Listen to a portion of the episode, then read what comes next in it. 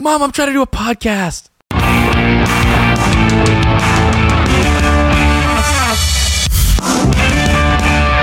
Hey everybody, welcome back to Human Reaction, your weekly source for independent commentary on news, politics, and culture, where it is always our mission to arm you with the tools that you need to cut through media misdirection and resist the mono-narrative. My name is Joe Sheehan. I'm coming to you today from Washington State, and uh, today to talk about a long list of very interesting topics, I've got my co-hosts David Rand and Kyle Mack back at the studio in Bozeman. We've got a long list of interesting things to talk about today. Uh, first up, the Proud Boys leader, Enrique Tarrio, has been sentenced to twenty-two years in prison for planning January sixth. We're going to get into the details of that story. Secretary of State Anthony Blinken has promised another billion dollars to our favorite charity, Ukraine. And Elon threatens to sue the Anti-Defamation League for, wait for it, defamation. Let's get into it. David Rand, Kyle Mack, how are you boys? Doing great. Just wondering how you're doing in Chaz, right? The independent republic of Chaz? Chad? I'm as I'm as close to Chaz as I have been in quite a long time. Um, I, I have not been able to breach the borders just yet, but I am going to go to a Mariners game next week, so we'll we'll we'll get an on-the-ground report of the latest from the Communist Republic of Seattle. I'll let you know. Do you need a passport to go into Chaz? Like it's a different, it's in its own autonomous zone, right? There are checkpoints. Yeah, uh, I'm not exactly sure what the credentials necessary are, but I'm pretty sure they will have some record of this podcast, and I'll be executed immediately. Yes. I you'll, doubt you'll, you'll be put in the firing line. But that might be how we get on the map, is where you are a hidden camera into Chaz. Um, yeah. Joe, you got to do it for the do it for the show, buddy. Do I will the, do it for the lulz and for the team. I, I, Everything is content. ah, the lulz. Oh yeah, classic. The lulz. Do it for them. Uh, so what's the deal with the Proud Boys leader Enrique Tarrio getting sentenced to twenty-two years? In prison for planning January sixth. As I understand it, he wasn't even there. Is that right? That's been the refrain, right? Everyone's saying, oh, he wasn't even there, but that doesn't really make a lot of sense when you look at the actual charges. He wasn't physically there, but rather they believe that he was he conducted a conspiracy to commit violence at the Capitol, that it was planned by him. He couldn't be there, to be clear, because the dude stole a flag, a B L M flag, off a church and burned it. So theft and arson. Basically, so he was. He was there. He in jail at this time then? No, no, no, no. He was just forbidden from going into D C. It was illegal for him to go into D C, uh, and um, he was pretty much stuck in Baltimore at the time. So this the entire thing has everything to do with his social media posts and his private messages to Twitter groups. So to kind of remind everybody, January sixth, a bunch of violence happens at the Capitol. Not all of it was violent. It's a very complicated story with thousands of people. Uh, there's a ton of background evidence for people to remember. There's like a bug floating in my face right now. Like it just keeps on going right in front. What the heck? Sorry. Um, now you sent it my way. Yeah. So the the argument here is, and what he's why it's such a long sentence is that he was attempting to influence the government with coercion slash harassment, the peaceful transition of power. So the question is, is what was January sixth? The January sixth riot's intent was to forcibly block the peaceful transfer of power, or was it a bunch of people who got a free tour around the Capitol? Right? That's how the internet's discussing this right now. It's a little bit of both, and it really depends on how you read motive, how you read like the intent of a lot of these people. Uh, and I think obviously both sides have a good case here. Uh, uniquely so uh, for the left, I think, uh, when it comes to this. Because if you get into the details of his actual messages and what he said at the time, it, they're pretty they're pretty damning, right? Uh, but there's no overt, straight up, we're here to overthrow the government of the United States, right? There's, Do you have any examples of, of his statements that he made and what's so damning about them? Basically, he didn't say, no, don't do that, as everyone was reporting what they were doing that was violent and illegal. And then he said, do it again after it was over. And celebratory, like, I'm not sorry this happened, right? This is people who stole the election, that, you know, all that kind of stuff. Um, there's no direct evidence from what we have released. Like, so, for example, there's a great Washington Post, like, timeline that really shows exactly when happened when, if you're on the other side of the paywall. I apologize to everyone because I had to get on the other side of the paywall so I could get what the heck was going on, because I could not find publicly released evidence anywhere of what this was actually found on. So the without the direct evidence of like him saying, hey, we're going to invade the Capitol, what happened was he is in this situation where they stipulate that he did these things in non-recorded conversations uh, with other members who also have been prosecuted and gotten, I mean, for example, the Oath Keepers guy, he got like fifteen years or thirteen years or something like that.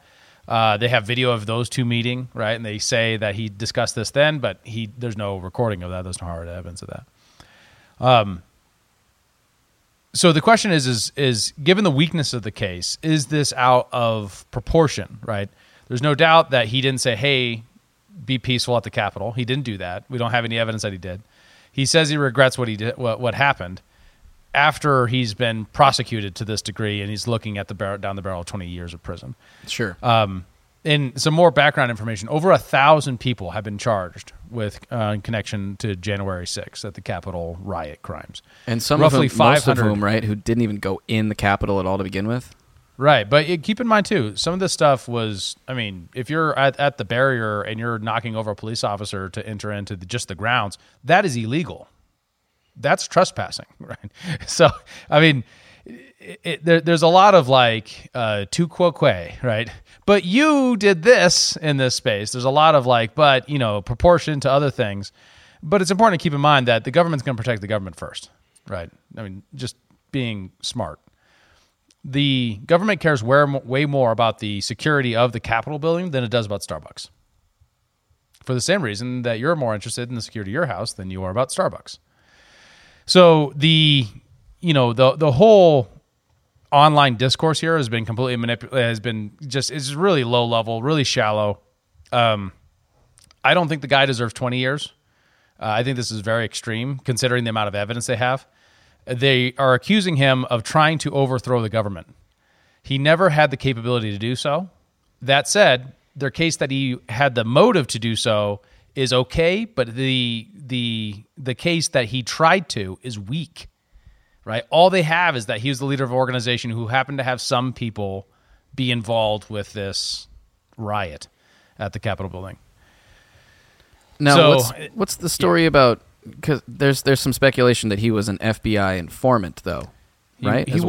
was, but not after two thousand fourteen, probably. Uh, or at least that there was a two thousand fourteen transcript that said that he was involved in a whole bunch of stuff with the F B I as an informant, like reporting on grow ops, some stuff with human trafficking, things like that, out of Florida. Uh, but if I, uh, everything I'm reading, I couldn't find anything, and there were several reports that said it, the relationship pretty much in sometime between twenty fourteen and two thousand sixteen.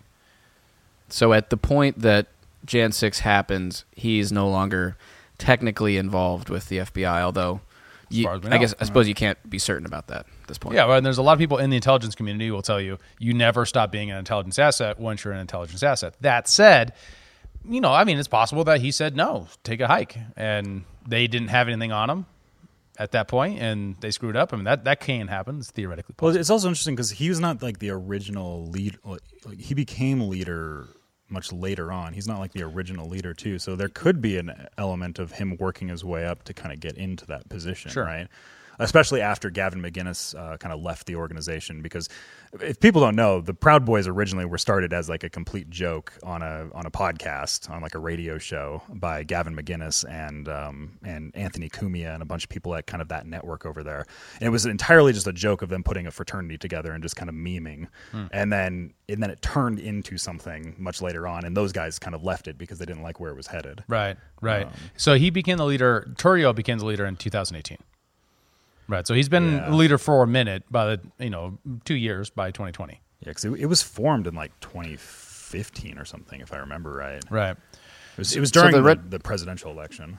The conspiracy flags are going up for me here because, okay, we have a former F B I informant who was no longer working for the F B I, who and comes in goes as into the leader of an organization. Three years. Yeah, right, yeah. That's going a direction that, that the original founders didn't like. He takes the helm, and then just a couple of years later, plans an insurrection at the Capitol. An event where we already have a lot of suspicion around whether or not there were federal agents involved, and we have uh, the F B I on record in front of Congress saying we can't tell you if there were or weren't F B I informants involved. Mm-hmm. I mean, it, it raises some question marks at very least, does it not? Right. Oh, for sure. I mean, the... And it should. Yeah, it should. Other than the fact that we don't have... It's, it's, it is also possible that the F B I had a relationship with Guy, no longer did, and that he still had... He had Republican views, this kind of conservative view on Donald Trump, the election, all that kind of stuff, and found himself in this situation, right? And it's also possible he got there and he just didn't want to basically condemn his buddies and let things happen as a leader that... You know, and the question is, is as a leader, do you have a duty to tell, no, you, you shouldn't do that? Do, are you legally liable to do that? Like, you have a moral duty. Yeah, I, I would I would subscribe that. But should you go to prison for not saying, hey, don't do that? And you know and I mean? for not regretting that it happened.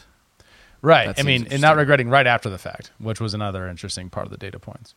So, yeah. like, for example, like so, so January sixth, there's lots of examples of this. We have thousands of people who are being prosecuted, right? So it's everything from light fourteen-day sentences to two years, stuff like that.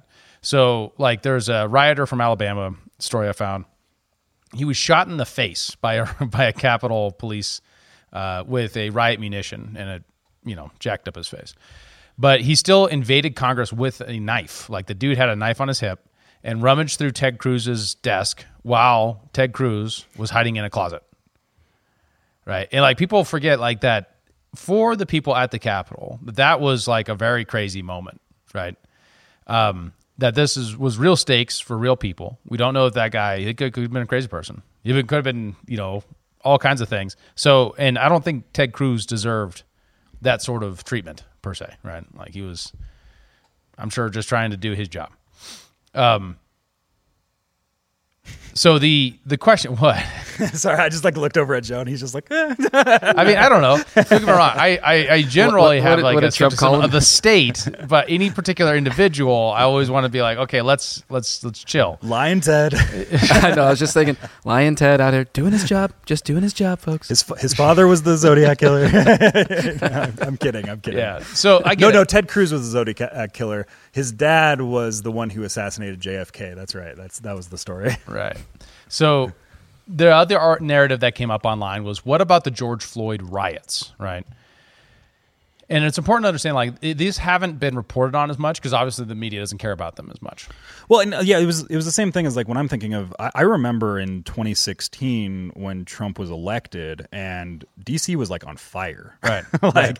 like entire streets were just completely vandalized uh, during the inauguration in the twenty sixteen election, right? right? So, like, there there is sort of a whataboutism that can maybe be applied here, right? But but the question is whether or not it can be. Mm-hmm. There were ten thousand to seventeen thousand arrests from George Floyd riots that summer.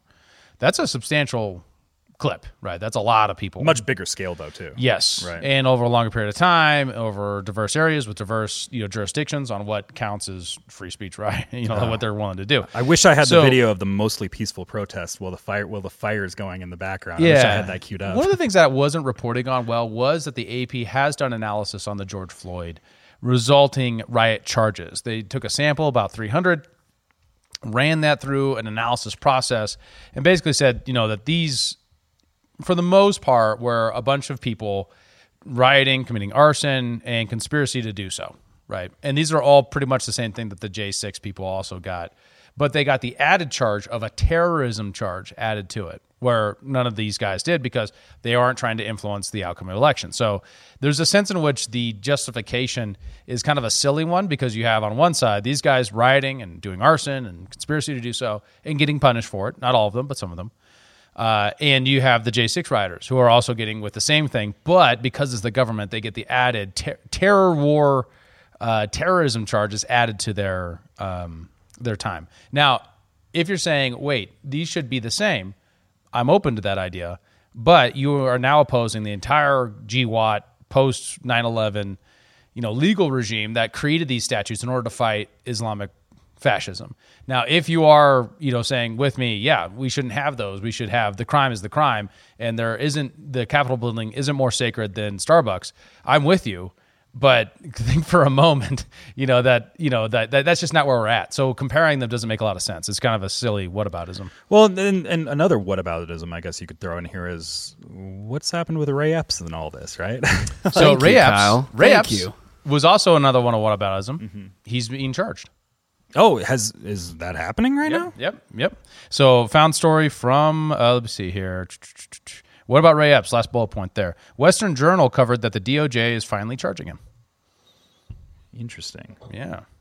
After he went on his like Hollywood tour and everything? Yeah. So, well, because because no one bought it. I mean, it was, it was like the tarot. So, yeah, so they, there's they, two they arguments, probably right? just like threw it away. Right, right, right. So, I mean, like, because they happened, it was like, wait, there are way more videos of Ray Epps saying, let's go into the Capitol. There's any information about any of, of Enrique yeah. saying go into the Capitol. Although many people actually went in the Capitol, and that's illegal. So they should get punished for that, if you believe in the rule of law. Oh, we don't, do we lose you, Joe? No, I'm just reading the story oh. that you posted, um, just to see what he's being charged with. Because to me, this, I mean, I don't, I don't know yet. I'm, I'm looking for it here to see it's, exactly it's hilariously what the, what the charges are. Underreported so far. It is like I actually didn't realize it until you said it right yeah. there. Like I was legitimately asking, "What about Ray Epps?" yeah, yeah, right. I didn't realize you had a whole tab in the notes saying, "What about Ray Epps?" That's why you guys got to read the notes. The lawsuit did not say what those charges would be. As of Thursday, Epps was not listed in those charges in federal court in Washington D C related to the incursion relating to January sixth. So apparently, the charges aren't even public yet. But I mean, I don't know. The skeptic in me here is going to say, "Oh well, they're going to." They're going to get him on like some little thing like, you know, I don't, I don't know, uh, some sort of mischievous behavior or something, and then he'll get a slap on the wrist and he'll get let go, unless, of course, the charges actually prove otherwise. But it's sort of similar to the Hunter Biden thing where they're getting him on like some low-level stuff. Well, like well, I've got ten years in much prison. Larger issues going on. Yeah, I mean, I mean, if, if I mean, ten years is a pretty substantial amount of time in prison. Not if right. not if you get unalived in there. ten, dead, ten years for who? But I mean, like, so like, um, yeah, I totally get what you're saying, Joe. And it's understandable that a lot of people are um, skeptical of the judicial system with how it's being politicized with the Trump indictments and all these other things. On the other side of it, like, keep in mind, this is a diverse and complicated thing. The judicial system has both the influence of the left and the traditions of the judicial system it has to handle at the same time.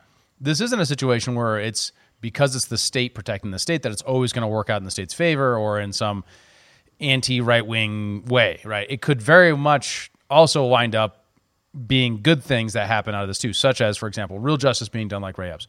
That said, you're right. We need to be on top of the story and make sure that this actually falls well, through. Because if if I were the if I were the F B I and he was my guy, I would say, hey, we're gonna f- after after we realize our sixty minutes interview didn't work, I would definitely roll out something that says, we're going to charge this guy and then never actually fall through. Well, I guess one of my questions here is, so this story is from July, actually. Has anything been followed up on this since? I haven't found anything since then.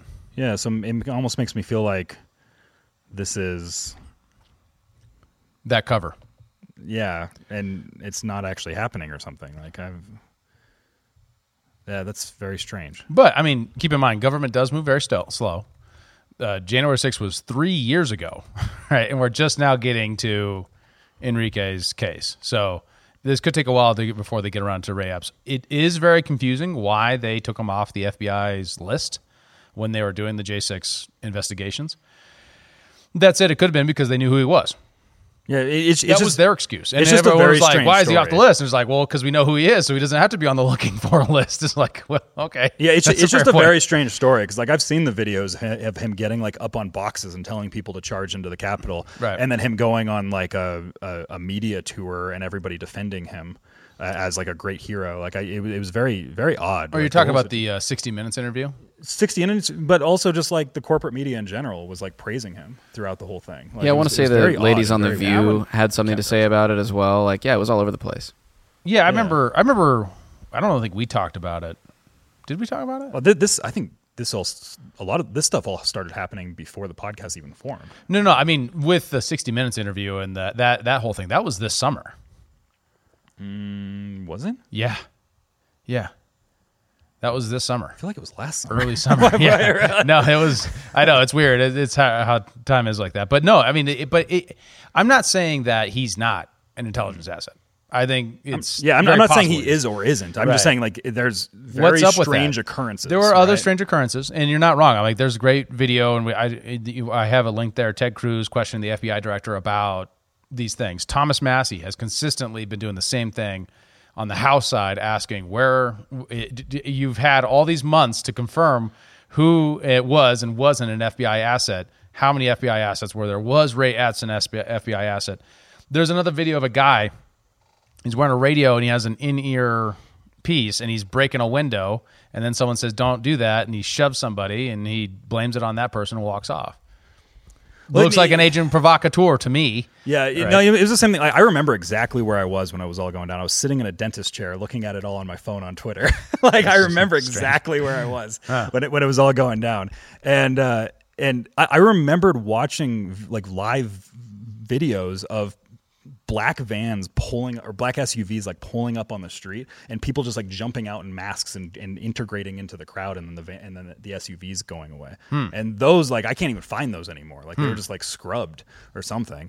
Um, but like there, there's a lot of just weird things that happened that day.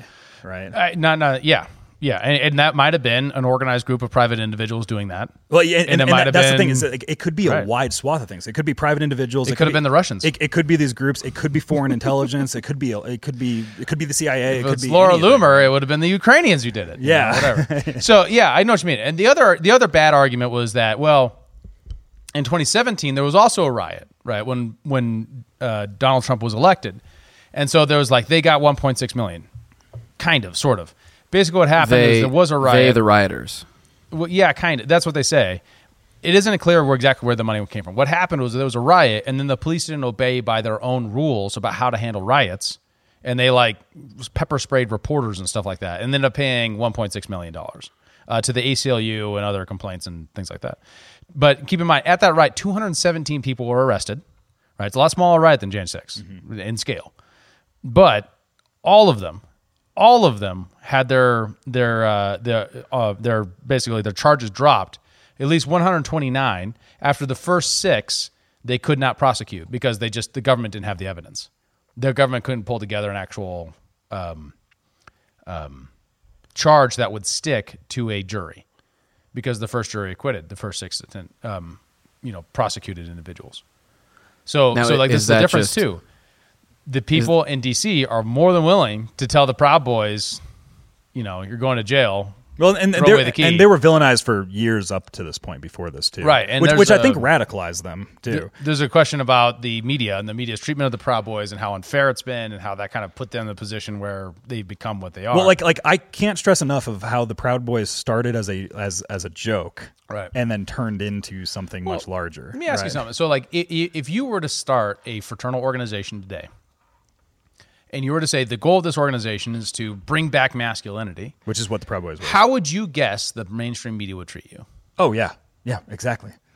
And and it doesn't help. It, it doesn't help that the guy who started it was a comedic figure yeah. that is already somebody that had, was like in, a devout like Trump follower at the time too, right? Mm. Like, which that, I think that added the. the vitriol and made it much more known because you had Gavin McInnes, who was like a very big figure right. who who was just popularizing and making this joke out of it, right? Right. Like he is the founder right. at the end of the and day. And he had a huge podcast uh, and he started Vice News and like Gavin McInnes is a well-known yeah. media well, and, well, and it, was, it happened on Count, the Compound Network, and it's Anthony Cumia, who's also a major figure. Opie, mm. Opie and Anthony like was a big thing back in the day, right? Mm. Like you, you have these big figures and then, and it's it's based out of New York, which is where like all the media is operated. So like it's this whole thing, right? right.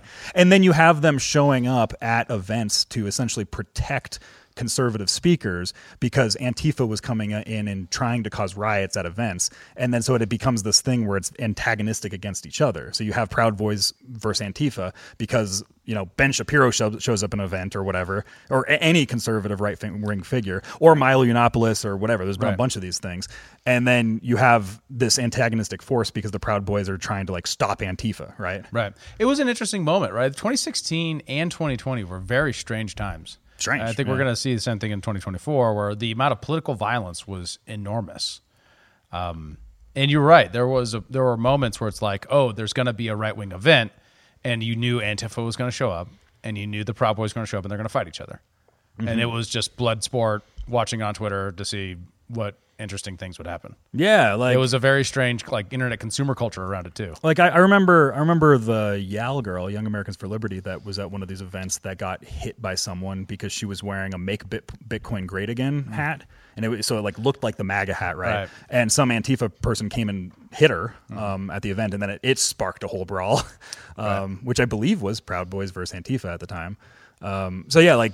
Like yeah, it's it's very easy to forget all these the context of all this stuff because it has been seven years since that happened, right? Yeah. So my, my point was was that there there is an unfairness fundamentally here, right? Entirely. There's a, there's a bias against conservatives and the right wing in Washington D C. If you're surprised by that, you don't know anything about Washington D C and how it's like a plus twenty district for Democrats and progressives, right? That's not totally surprising. So the the the, the at the end of the day, there isn't a final lesson here other than if you're going to protest, I recommend you protest peacefully. If Antifa shows up, you record them hitting you and you not hitting back. Why? Because non-violent protest is the way to integrate our philosophy of peace and liberty with free, freedom of speech and our values as you know, people who who who want to see a free society, who aren't looking for a, a brawl to prove your masculinity. That's the thing I disagree about with uh, the um, the Proud Boys. Is part of their e- ethos is that you're not a man until you've been into a in a, in a fight, a street fight. But right? here's a, here's also the thing is like that has happened. There's a there's a known figure within conservative media that has been beaten up probably like three different times now and hospitalized. Right. Andy Ngo. Right. And how many people actually know about Andy Ngo and have shown that these things have happened? Sure. And for context, he's not like a white nationalist guy, right? Right. Like, which is what they try to frame these. He's he's a gay Asian dude. Right. Right. like, right, right. right. Like that's a.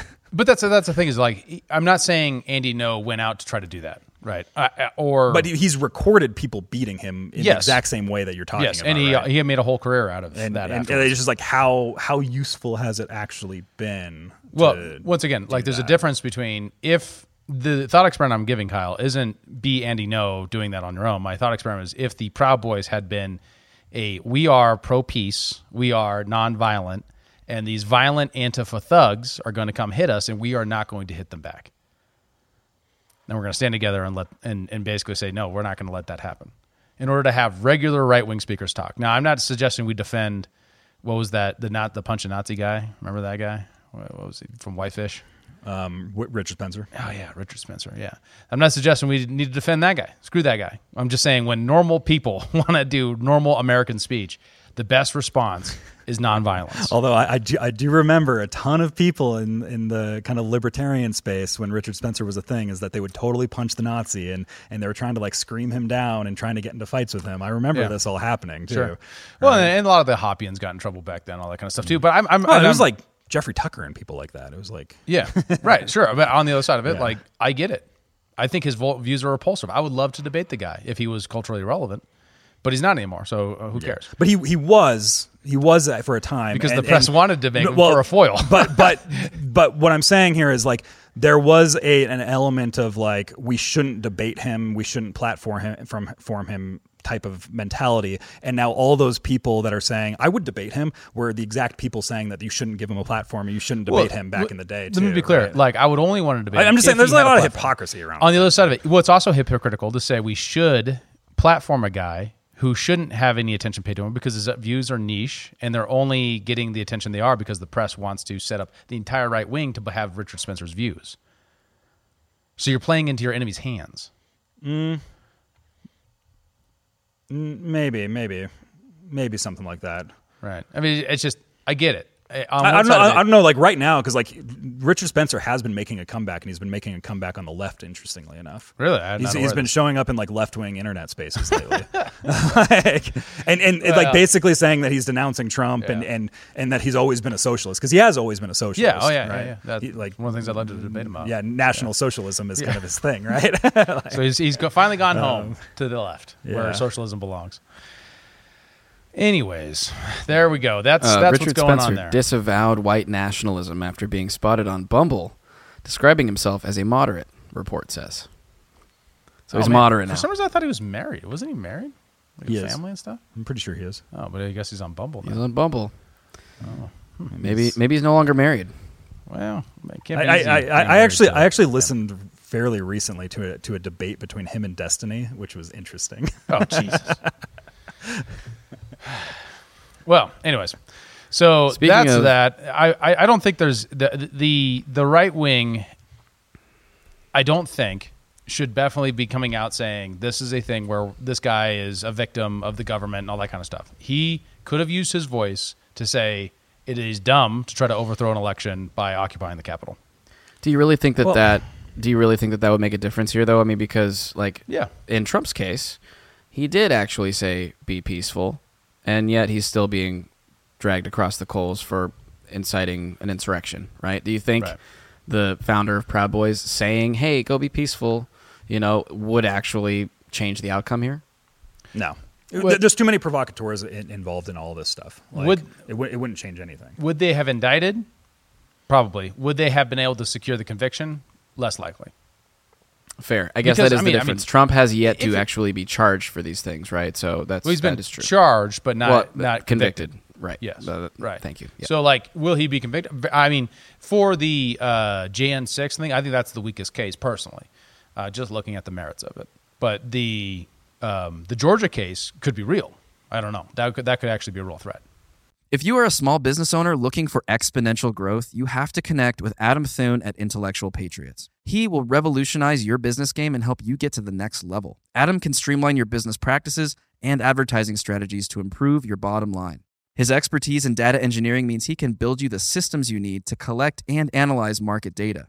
His mission is to provide you with invaluable insights to fuel your success. From grant writing and business proposals to digital systems integrations, even A I management, Intellectual Patriots is a one-stop shop for cutting-edge solutions. Don't wait another second. Visit intel patriots dot com to learn more. That's I N T E L patriots dot com. I'm going to switch gears for us here because I want to I want to get to um, what happened with Secretary of State Anthony Blinken pledging an additional billion dollars, just a casual bill, to uh, to Ukraine Wednesday uh, during his visit to to Kiev. Now, am I reading this correctly? He touts the success of the uh, of the um, the offensive, you know, Ukraine recapturing half of the territory it lost a year before. He's touting the, the success of Ukraine's uh, battle you, you, going on. You have to over you have to overplay how things are going so you get a bigger investment. That's right, right. Well, also also they've staked a tremendous amount on this offensive. Like they really thought that the promises were true, that this offensive would pull off and they'd push Russia back to its original borders and then they'd be able to wrap this thing up before the election. Now, when you say they, they believe the promises were true, the promises of Zelensky saying things are going well? Those yeah, promises? And the other people around the defense industry that were all claiming all... Uh, it's funny because all winter, these guys were all claiming in the spring, in the spring, in the spring, and then the spring came like, well, you know, it's a little delayed for reasons, but in the summer... Spring offensive, they kept the name. And now that it's August, it's become, you know, a very different situation where, I mean, there's no doubt that there are have been certain areas where Ukraine's been able to push back, but it has not been anywhere near what the original promises were. And they're moving the goalposts and they're trying to create a new impression about the whole thing as they seek additional funding. So Biden, you know, just last month asked for another twenty-four billion dollars, right? Well, Blinken is in there right now saying, well, we'll get another billion, even though Congress has to approve this. Uh, first, and Congress probably doesn't want to because this whole thing has gone underwater, right? We're now so? at fifty-five oppose, uh, forty-five support uh, funding in Ukraine, with ten percent as usual un- unsure, undecided. So across is, the U S, fifty-five percent of the public now oppose the conflict in Ukraine. Oppose um, the U S involvement. U S in involvement, conflict, yeah. Gotcha. And you have to imagine that that number is much higher just within like G O P voters. So it's interesting to see how there's only two candidates in the field that are actually being an active anti-funding Ukraine war stance.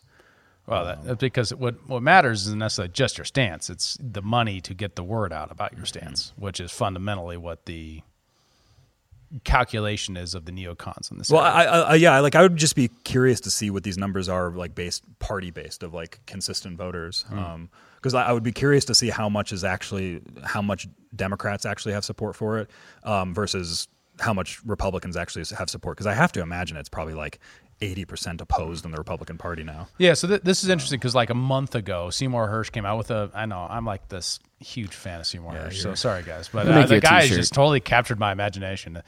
He came out with a Substack basically saying, hey, here's an update, and this was all written in July. And he said the spring offensive was planned to be so successful that by now they'd be suing for peace with Russia completely knocked back for it to its borders and Ukraine getting back to its territorial and sovereignty and Russia being overthrown. And they would be in the new, you know, Wilsonian French Paris peace accords to set the new stage for the new future of the global world. And that the C I A was telling him back then, back in the spring, no, this isn't going to work. Like this, the offensive's not going to work, and that it was all just a scam by Zelensky to get more funds so that he could put it, pump it into the black markets, so that he could be more become more wealthy. Yeah, Seymour Hersh and uh, General Douglas McGregor have both been excellent on this, because Douglas McGregor a year ago was also saying the same thing of like, no, it's not going well. Like yeah. it's, it's actually just not going well. It's all a lie about it. Um, and we got the intelligence report from the Minecraft server leak, remember? yeah. Basically claim, claiming exactly this, that the, the entire war statistics in the domestic media has not been as accurate as that we would assume, and that we should be very skeptical about the mainstream narrative about these things. In this thing, he also said that in Victoria Nuland, uh, and if you remember Victoria Nuland from the twenty, twenty fourteen Ultra Hawk Victoria Nuland, who was there in twenty fourteen to overthrow the Ukrainian government and why we're in the situation we're in the first place, she got a promotion this summer and is now in Nigeria uh, doing her work in Niger uh, to create a new relationship with the new dictators of Niger. Now, what's interesting about that is France was the colonial power of Niger. France now is completely dependent upon Niger. About three-quarters of their nuclear uranium comes from Niger. Right? The uranium that they use for their nuclear power plants that powers all of the industry in France. So Niger also has a new pipeline being built from Niger, who has natural gas, all the way up to Europe. Um, and interesting, too, is uh, Senator Rand Paul just actually tweeted out an article that was, uh, why do we still have troops in Niger, too? Right, which is interesting, right? Because we have fifteen hundred troops in, in Niger, which we've had pretty much since the passage of the Patriot Act. one thousand sixteen get it right, Dave? Oh, I thought I read fifteen hundred. Uh, this article from Rand is, yeah, uh, says that. Well, shoot. But, I mean, more than twenty years of us having just having troops in Niger. Now, okay, so the okay the existing argument against the G W O T, the Global War on Terror, was that after nine eleven, the neocons used this as a platform to say, we are now going to be a world empire, and we're going to secure this for the future of democracy, and essentially plan the security of the world, not by saying, oh, we have to fight the U S S R, we have to have a new cause, and that was Islamic terrorism, and they hate us for our freedom. So when that happened, there was a particular push to create new centers of command control for each continent, including Africa. In Africa, it was Niger and other areas in northern Africa and like Egypt and stuff like that, where we at the time we had allies. We don't have, it's not the same relationship now, that we could actually leverage to project power to Africa. So that's why we still have one thousand sixteen troops in Niger. And this current situation where only uh, like last year, maybe two years ago, a couple soldiers were, you know, were ambushed and killed uh, because of, you know, our presence there. And that's our standard model for terrorism, right? What, what, why, why does terrorism happen? Well, if you look at ready or um, dying to, dying to win. Yeah. Dying to win, dying to win. It is always the same case in every situation everywhere. It is when you have a low-tech, low-prosperity, low, um, very poor population being occupied by a high-tech, you know, remote power. And then, then they result to suicide terrorism specifically in order to, and, and other terrorist tactics to fight that power, right? And that's where, that's that's that is the origin of terrorism everywhere all the time. And if you haven't read A Die to Win, you definitely need to check it out.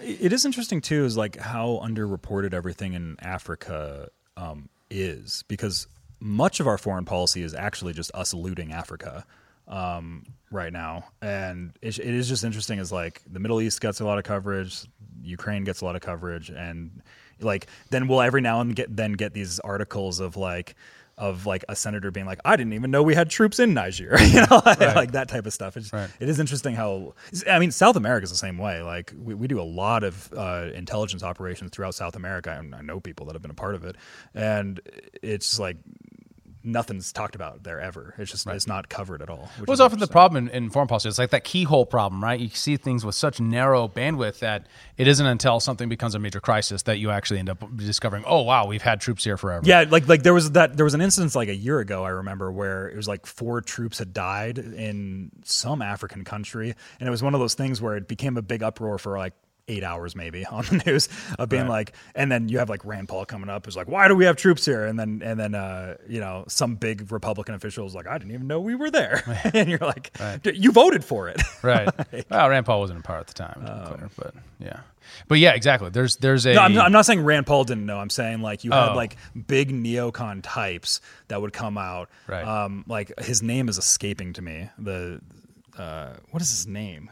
Lindsey Graham. Lindsey it was Graham. Lindsey Graham that came out and was just like, I didn't even know we're there, and he'd like voted on it. And oh, like now if Lindsey Graham is not aware of where we're at, he's he was part of the Gang of Eight. Jeez, that's crazy. Mm-hmm. So uh, yeah, the the real question that we're going from here is that the U S foreign policy is falling apart on so many levels.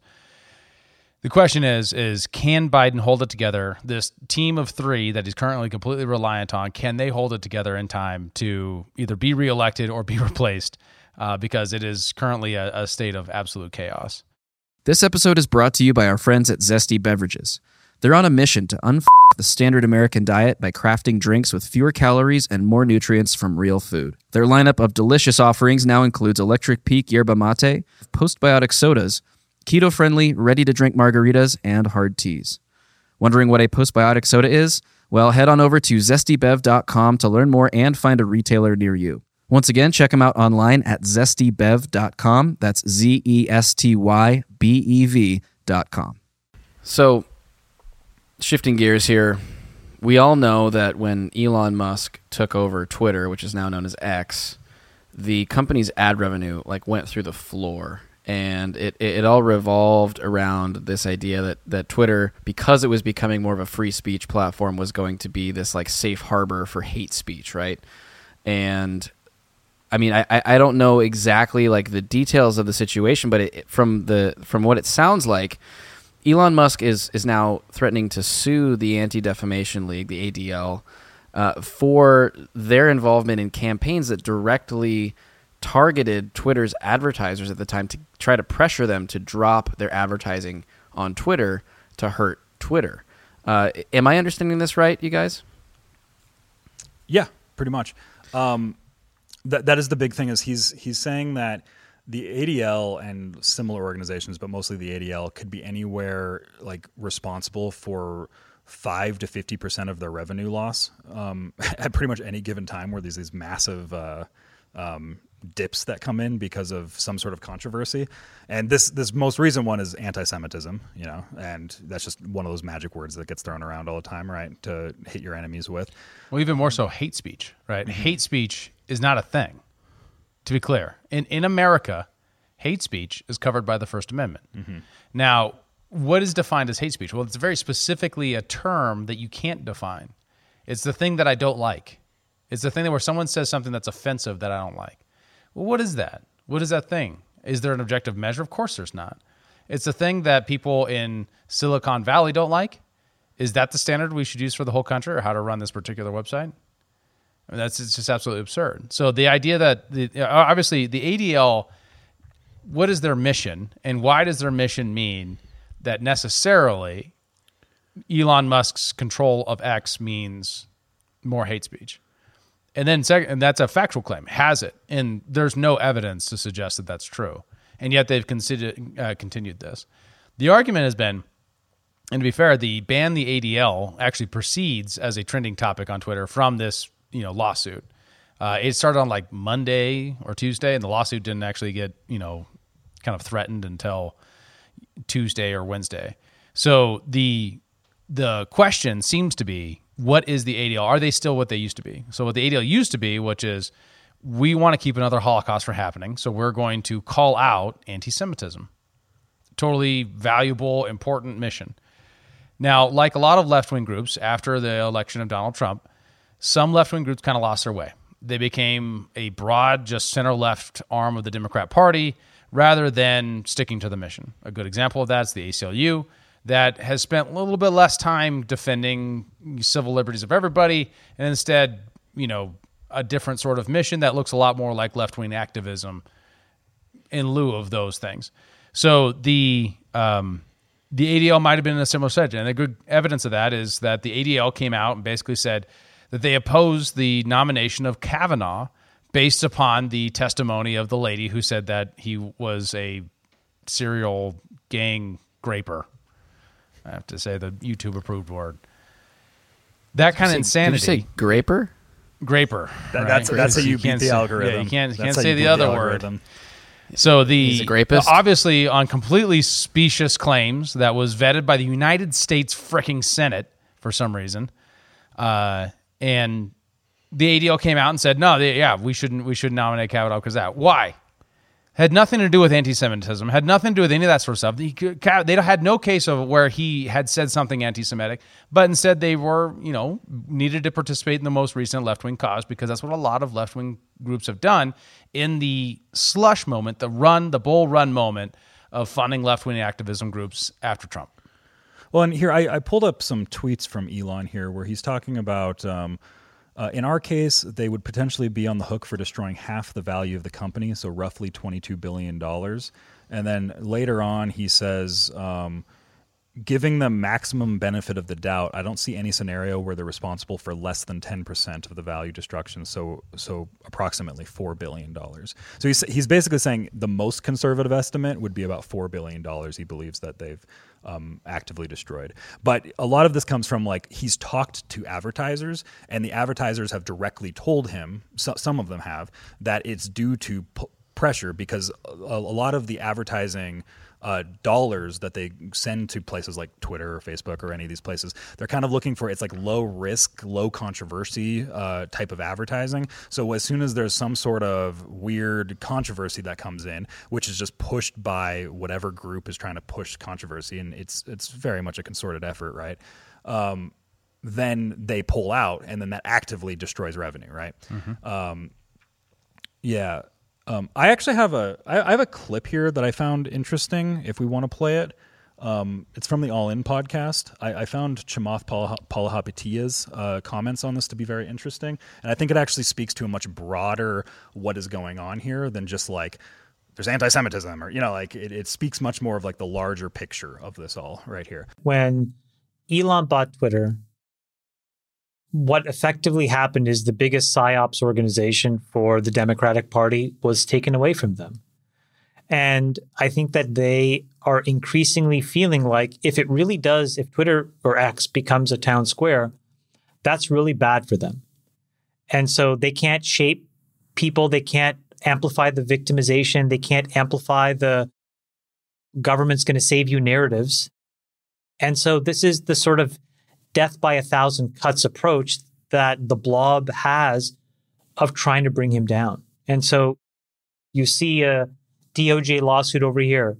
It's, you know, nominal, but whatever. Then you're going to see, you know, the S E C investigation over fifty thousand dollars of glass. I mean, the guy is worth a quarter of a trillion dollars and we're sweating the fifty thousand dollars glass purchase. But the point is, the goal is to tie him up and to distract him and to basically take resources away, his mind share, from working. I think you're exactly right about what's motivating this and what's going on. But I, I'll tell you when it all began is that Biden had a press conference where he said that Elon needed to be looked at. Do you remember this? Right. Yeah, yeah, and yeah. And specifically, Ooh. Biden said, well, I, I don't know that Elon's done anything wrong, but I think we need to look at his relationships with other countries. So this was the signal to all of the ambitious apparatchiks in our law enforcement agencies this is who are looking whistle. for advancement, that the he's whistle. the target. Go after yeah. him. Find something. Now, in fact, they couldn't find anything. So they look at his relation with other countries. And what you would expect is that maybe he hired some foreign nationals he shouldn't have. But it was the exact opposite. They didn't hire foreign nationals, we'll so then that. They make that the crime. It is a great point. It is an excellent point. There's no doubt that the dog whistle narrative is a very tenable idea. I mean, we didn't report on it, but there was a lawsuit by, if if you missed it, last week, there's a lawsuit against Trump, or not, sorry, against Elon for not hiring certain people, and and it's a whole controversy there. I mean, the idea that the left is trying to get control of Twitter, so they're trying to cut someone by a thousand cuts, this is not a new tactic. We saw exactly the same thing in Alaska with our favorite governor, Sarah, Sarah Palin, Palin. where a thousand lawsuits on a million different things that she did, you know, some of them legit, some of them not legit, uh, quite obviously. Uh, we've seen it in other states, Montana, for example, tremendous amount of policy wins from the conservative Republicans, challenged in court and just paper-cutted to death, uh, and this could be another one. The well, A D F being part of that mechanism is A D L. Not surprising. A D L is not surprising at all for anyone who's been watching them, the Southern Poverty Law Center, and other groups that started out with a noble mission, the A C L U too, started out with a noble mission to protect civil liberties, to protect the Jewish community, but instead became arms of the Democrat Party and subject to their political incentives. Well, so it's, for, it's important to realize, or uh, Joe, you go ahead, because this might transition us a little bit. Well, I'm just curious, like, from, you know, I'm not terribly well versed in the legal system, but to me, it, this does look like, looking in on it, an abuse of the legal system, right? I mean, and, and I think it's we've we've referred to it as lawfare, right? For people that are looking at this going like, th- this, these organizations aren't living up to their original missions. They are arms of the Democratic Party or whatever, or they are just abusing the legal system to l- literally inflict harm on on individuals or companies or whatever it is. Is this a legitimate use of the legal system? How do people fight back against this? Because it does take a tremendous amount of capital in this day and age to defend yourself in court. So what what is somebody to do if they're to find themselves the subject of, of this kind of tactic, and they're not the richest man in the world? Mm-hmm. So the A D L isn't using the legal system, to be clear. The A D L is using reputation. Sure. They're trying to ruin X's reputation, and by proxy, Elon Musk's. They're trying to defame people. The Anti-Defamation League is trying to defame people and to, to screw up their revenue model. Right, right. In order to put pressure on it so that the left can recapture Twitter. Mm-hmm. Or a, a public square they can control. That argument's an interesting and novel argument. That's a, that's a good argument. Well, and I, I think it's important to realize how important Twitter, now X, is in the larger picture of idea propagation too. Because like Twitter has never been the biggest social media platform. It's always been one of the biggest, but it's never been like Facebook, Instagram, these. But Twitter has always been the most important because it's where all the most important conversations with the most important people are. So like, you know, like, cause like Facebook is just used for, you know, you're, you're just hanging, you're with your buddies and you're looking at your high school friends, like all this stuff, right? Like that's all it is for. Instagram's for like pictures and stuff like that. Like there's not deep idea propagation that's happening. Twitter is the place where like the politicians, the Fortune five hundred C- CEOs, all like the press, all, all of these people, all that's where all of this, this, these ideas are conducted here. So, and there was a large swath of time there where if you started to say certain things, you'd get banned. I was one of them, you know, like, yeah, like, but like, and you started to see it with large figures, like there was happening across the board. And there was very much a control apparatus that existed under the platform. And this is why it was such a big deal when Elon came through. Like, I remember when Elon bought Twitter, all my all of my friends around me, because they know like I actively use Twitter and I and I enjoy Twitter and it's my favorite platform for all the social media stuff. Um, so many people around me were, were would say to me, they're like, "I heard Twitter's terrible now." I was like, "I don't know what you're talking about. Twitter's better than I'm allowed on it. Like Twitter's better than it ever has been. Like like a lot of the problems with it are have become gone, and they're adding all these new features now. But there became this narrative that I just saw like normal people in, in my life that were just saying, I hear, I hear it's terrible. I hear I hear Elon's ruined it. I hear that he cut all the staff and now it's going down. You know, like all these things, like it got propagated into the world, right? Well, I remember Twitter being a terrible place that I had to be like wrangle people into getting into, because when they would get on there, what they would get is a bunch of stuff they disagreed with. Mm-hmm. You get on there, no matter who you followed, you would get a bunch of lefty, progressive stuff. And you're like, there's nothing for me to engage on here. All I want to do is argue with people, and I want to do that. I want to see someone that I like on here with me. And there never was. There never was, because that's how the algorithm was designed. It was an activist organization posing as a tech company. That's a Elon Musk quote after he fired eighty percent of the staff. So it's it's a... Um, there's no doubt that that was controlled by a, a set of incentives from the left and from the Democrat Party. And, and the now F B I, now as we see in the Twitter files, right? And the intelligence community played a role, although the intelligence community isn't uniform. I'm sure they have some people who are more captured by the Democrats and other people who are more conservative, and it's a diverse, probably... Well, I, I, I don't situation. think it had to do with conservative conservative versus liberal or Republican versus Democrat. It never was that. It was Trump like, versus like, establishment. Well, it's not even just Trump. It was like... anti-establishment people in general. Like there were there were libertarian and liberal anti-establishment figures that were also getting hit by stuff. It, it, it hit more in the conservative ethos because of Trump, I think, but there were plenty of like left-wing figures that were also getting yeah, hit. Think by Democracy stuff. Now. Um, think think yeah. the folks that are kind of in that or, orbit atmosphere. Yeah. So like those people also got hit, and it, it usually comes down to like the big issues. It always seemed to be it was like warfare and like monetary policy and things like things of that ilk, which privacy, are like the important like privacy, yeah. like probably the most important issues, warfare and money, right? Things that no one wants to talk about, but it's the most important. And issue, the things that sure. obviously we're not necessarily allowed to talk about because they're the things that would get you hit. Right. Right. Right. At least, especially at Twitter at that time. And so now it isn't that. Now you can go on Twitter, and if you're a lefty, you're going to find lots of left-wing content. And if you're a right-winger, you're going to find right-wing content.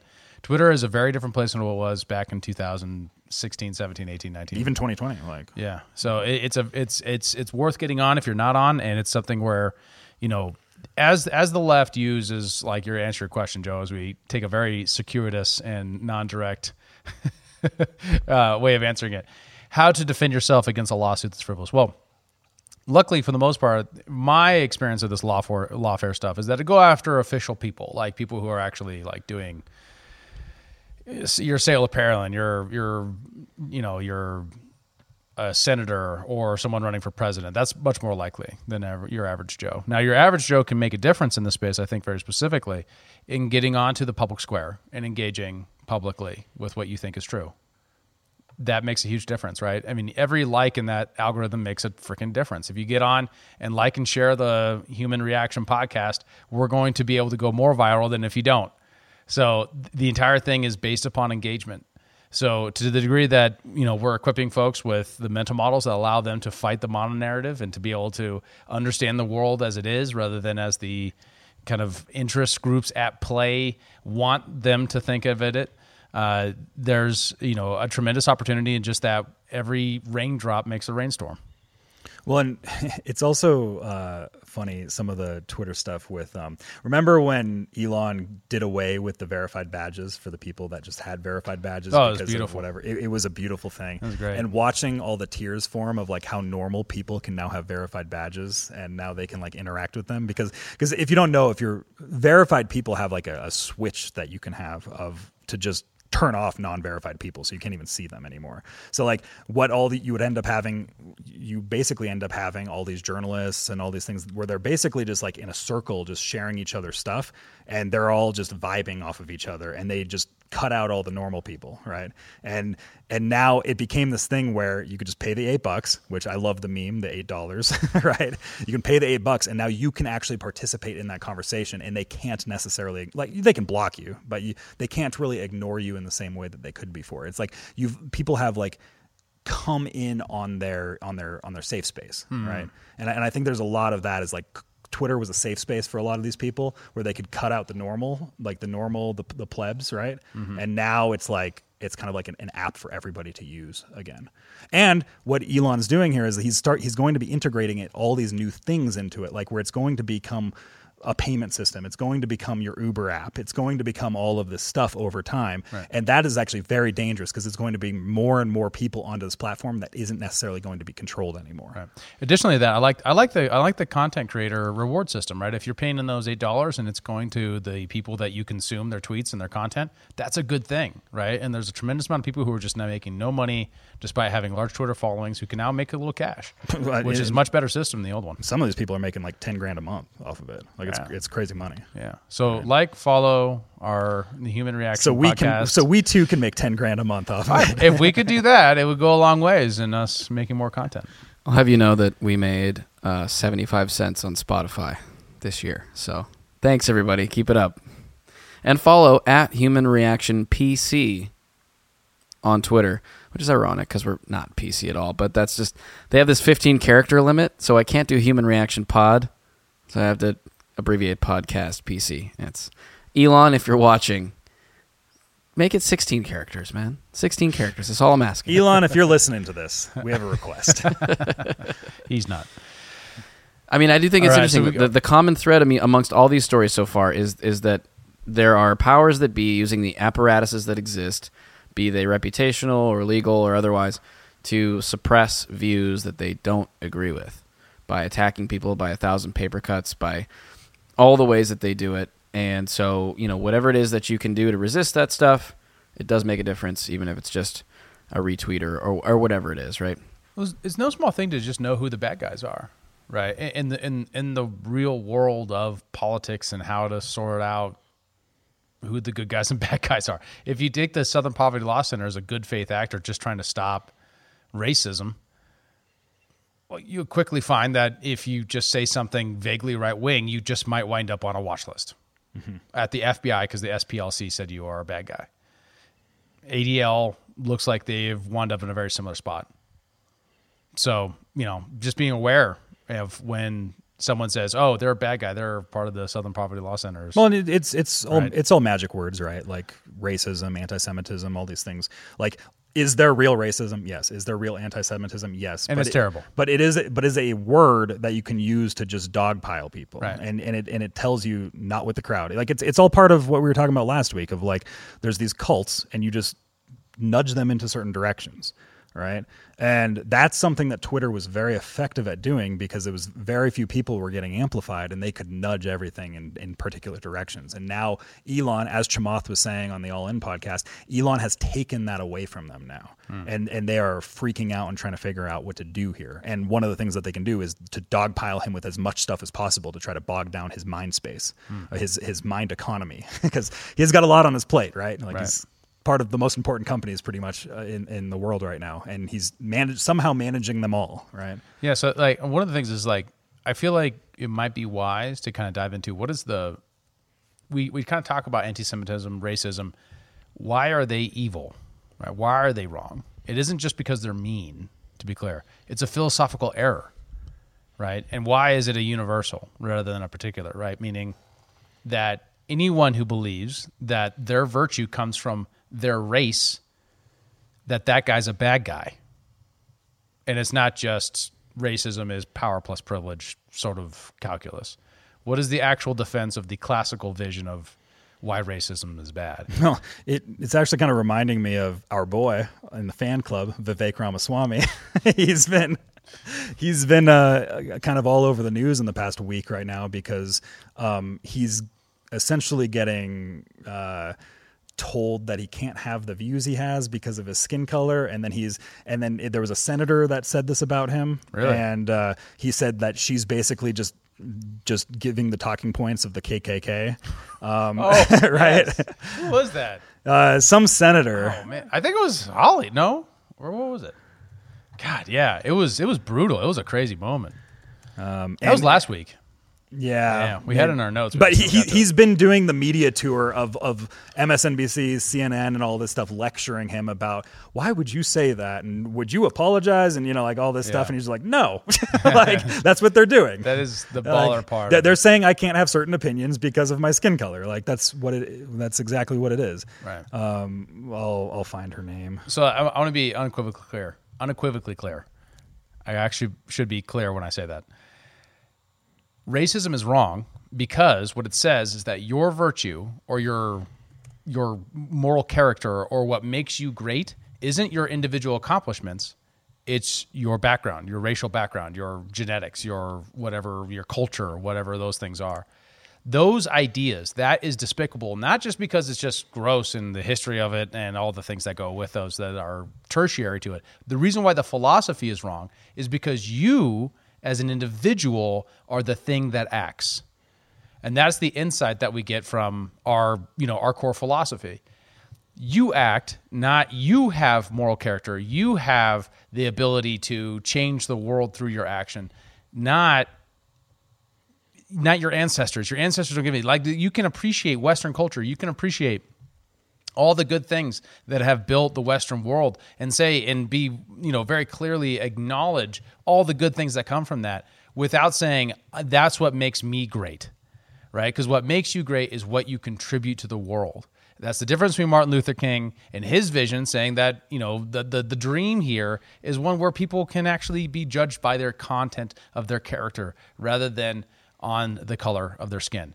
That vision is still alive, and there's a there's a certain group who just want to shame it and pretend like it's not around. It is still around, and that's the average view of most Americans to this day, is that what should matter is the content of your character, the quality of your ideas, not the color of your skin or the cultural background or any of those sorts of things. Who's he? Who's he dogging on? Who's Vivek oh, dogging so, on? So uh, I just pulled this. I'm not going to pull up the video because I don't want to subject the audience through this painful experience, because I did watch the video. Um, so it was uh, Rep Ayanna Pressley that was uh. the one that was saying that about this Vivek.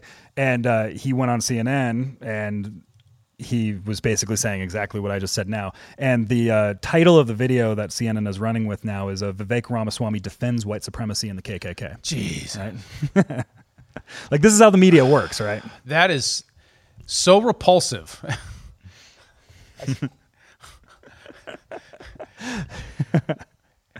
My boy Vivek.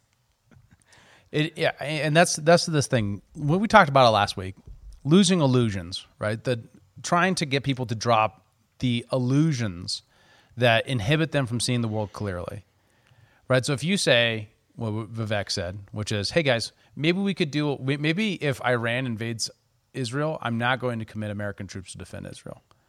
And then Tulsi, or not Tulsi Gabbard, um, Nikki Haley. Yeah. yeah. That was a weird Freudian slip. Basically says that that's the same as giving Israel to Iran. And now you have all these people saying that it's anti-Semitism and things like that. Right, which yeah. is just it's just not. It just says that, like, America's government's job is primarily to defend America and secondarily to back our allies, which we've been doing on the tunes of billions of dollars annually for decades, and maybe, you know, mutual respect and admiration means allowing them to have their own foreign policy, departing from ours. I mean, that's like that's like that. That seems like a completely reasonable argument. It shouldn't have to go to this place where he is the K K K for saying that. It seems well, completely unreasonable to get to that place from there. George Orwell warned about how we were falling into a tyranny of meaningless words, and I think this is one of those situations where It, it it sucks that racism and anti-Semitism and these things are used as these bludgeoning tools, because it's essentially stripped out all meaning from those. So, like, when there are actual instances of that, now everybody will just be like, I mean, you call that anti-Semitic, you call that racist, you call that whatever, or sexist or whatever. And so, like, these words don't actually mean anything anymore. And you have, and, like, this is the blowback of overusing these words on things that really aren't egregious or aren't aren't that at all, right? right? We kind of get desensitized um, to it because we're so many things that aren't that are accused. No, I mean, I mean, I mean, it was the same thing. Like, I remember back in the day, Ben Shapiro called uh, Ron Paul anti-Semitic for wanting to go against the Fed because there's so many Jews there, right? Like that. That was like, like oh, because of, because it was skeptical of banking. And yeah. There's like a so so like a so so, so what? So, what, that was so, yeah, so Ben Shapiro yeah. would say, kind of in the early days of his career, he would yeah. talk about how libertarians are generally just anti-Semitic, and they mask it with anti-banking policy, like as, right? as if there's no legitimate. And, and it was it was used as a bludgeoning policy. Tool against Ron Paul, right? Right, right. Because because end the Fed was his slogan, right? right? Like, it's it's this it, is the whole thing. It's a leverage point, and that's those things of, like, trying to lose the illusion so that those leverage points don't work on you, right? So that when someone says something that is stupid, like, obviously, Vivek Ramaswamy is part of the K K K. Yes, this this uh, this Indian guy yeah. is part of the K K K, right? Or it was the same thing. Like, Larry Elder gets called uh, the he's the he's the blackface of white supremacy, right? And it's right. like you have this black guy saying, like, he's this black conservative who's running for president, right? Like, he he's not super high in the polls or anything, but the media will run stories saying that he's right. the blackface of white supremacy. And he just ran for governor of California yeah. too. Yeah, right. Right. right, and, and obviously got a lot of hit jobs because he was a Republican running in that race. Yeah, and he's a, he's a Trump guy, right? Like, that's adds more another layer to it. Must be a, it must be a racist. Must then, be, right? yeah, yeah. Because all these white supremacists stormed the Capitol on January sixth. Right? like, like that's. There might have been some that are. Laura Loomer, for example, came out with this story this week, very speculative, very much based upon loose photographic evidence that basically says that the the uh, intelligence communities are pl- placed somebody from Ukraine into the January sixth riots, right? And people look at that and be like, maybe, right? Because we just our trust in these institutions are so absurdly low. We will ta- we, we are willing to believe almost anything at this point. That is kind of where I'm at, where I'm like, I could believe it. Yeah. Like, I don't know if it's true or not, but I'm like, sure, why not? Possibly. I mean, why nothing's not? outside the realm of if if the things that we've seen that have driven trust in these institutions so low for such a long time are obviously true and proven to be true, such as the Biden laptop story and things like that, then at that point, it really undermines the faith in the entire system. So the question, to play Joe's role, because he's remote and having a hard time breaking into all of our talk. Sorry, Joe. I'm over here. Joe, how do we rebuild faith in the institutions and stuff, man? Like, how do how do we get out of this trap? Because it feels like a trap, ultimately. Everyone's just says anything can be real. So how do you get outside of that trap? It's an impossibly difficult question. Um, you know, I think you have to just really...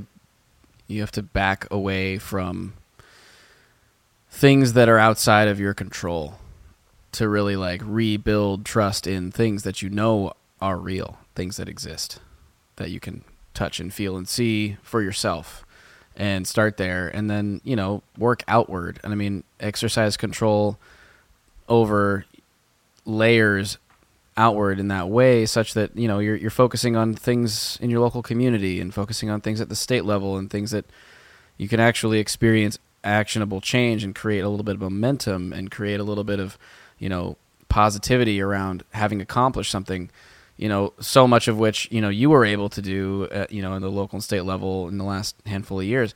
Like, that's really inspiring stuff. And I think if people are feeling a little bit disillusioned by the national state of politics or the international state of foreign policy or whatever it is, focus on what you can control, focus on yourself, focus on things that are that are local to you and that are going to make a more meaningful difference in your life. And and that's probably a good place to start. It won't change the fact that those things that are further from us are harder to, to, to affect, but, you know, it, it maybe will give you a little bit of momentum to build towards affecting some of those things at some point. Hmm.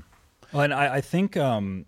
I think that's right on the local level, but also a white pill on the higher level is I think that we are actually seeing the trend line right now of, I, I think the way that you beat these corroded institutions is by building new institutions, and you essentially got to get, um, you have to out with the old aristocracy, in with the new aristocracy. And I think we're watching that happen right now.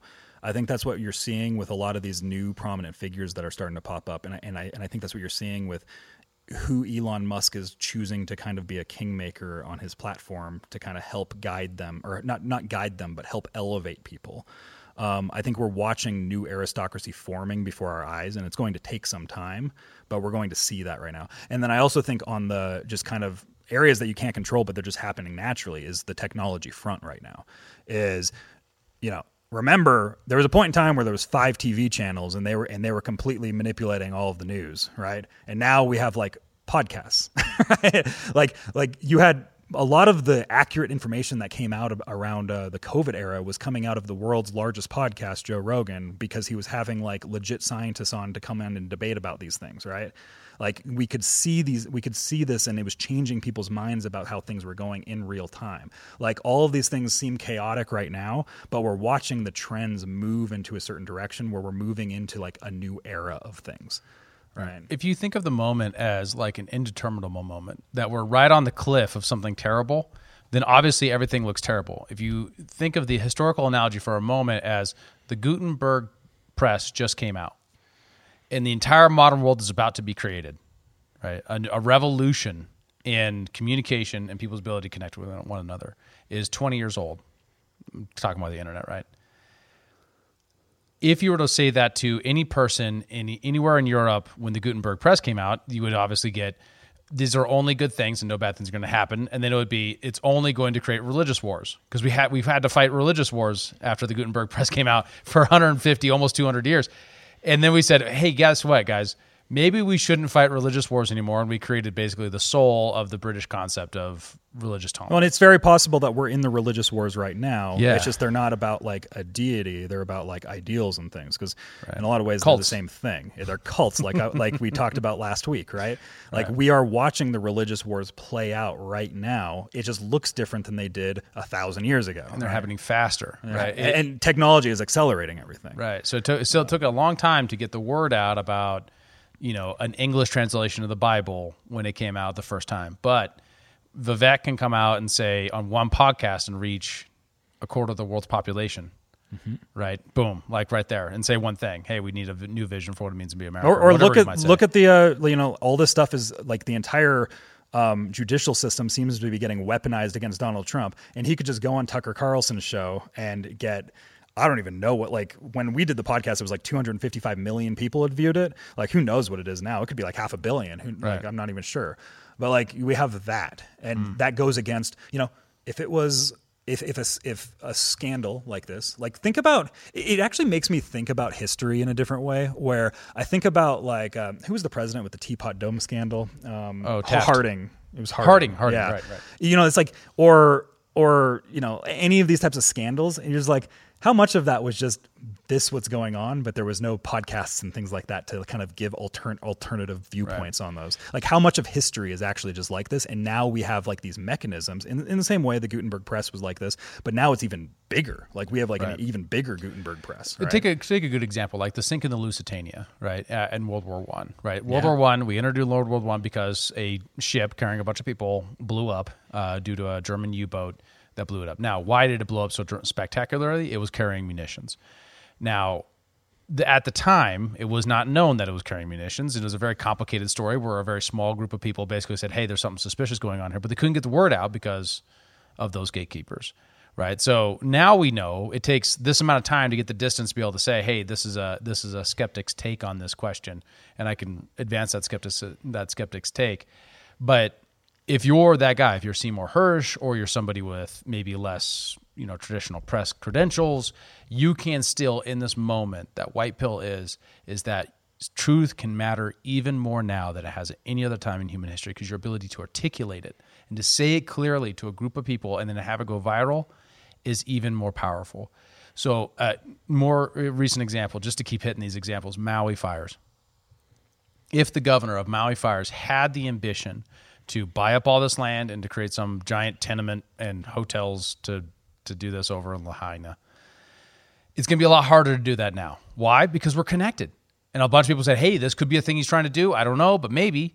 And if we tolerate that and we say, hey, maybe, then we can actually look out for it, and there can be political activism around that and prevent, you know, the abuse that could be potential in something like a disaster like that fire. Well, think of if there was five news channels and all of the news channels were saying that this is due to climate change and we need new climate funding for all these things, right? Like that's just what would happen. Right. But now we have the internet, we have good reporting from people like Michael Schellenberger on the case, talking about the electrical stuff.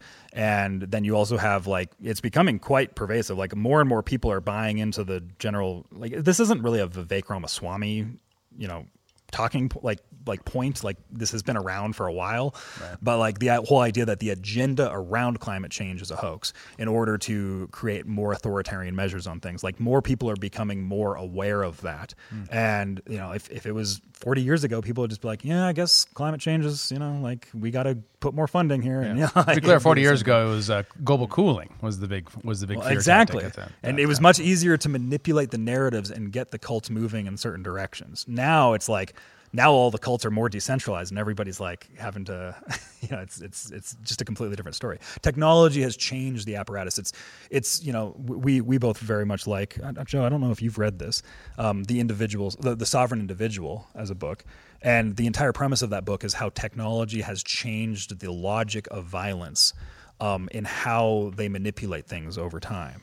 So like the Gutenberg Press is an example, just like general, like the agricultural revolution, all this different history is like this. But like now we're moving into this digital age where the old apparatuses no longer work anymore. And there's going to be new things that get built that we're going to have to deal with. But like we're watching the downfall of the old and not the up with the new. Yeah, because the returns from violence are lower now than they were before. Because if you want to use exploitation to get someone who's doing something particular, productive in the new economy, given the digital age, it's a lot harder because they can just go someplace else. In the old nation state environment, you just put on the Espionage Act and you just imprison all those pesky anti-war uh, uh, protesters, right? Mm-hmm. And it's just very easy to do that. Now it's much more difficult to do that. Like, you'll have stuff like that that kind of happen right now. Like, Julian Assange is like a big example, you know, for, for his journalistic, you know, stuff. But uh, it's just like now everybody sees it. Like, and right. every, everybody can view these things happening. And it's much more difficult to do these things if you are the state. Right. And right? It's dropped the veil, right? Which makes it less, it makes it more difficult to religiousify the state and what the apparatus of coercion, which is a good thing. And what we need to do is keep poking through that illusion to help people see the truth, which is that the government is not here to help you. It is here to exploit you.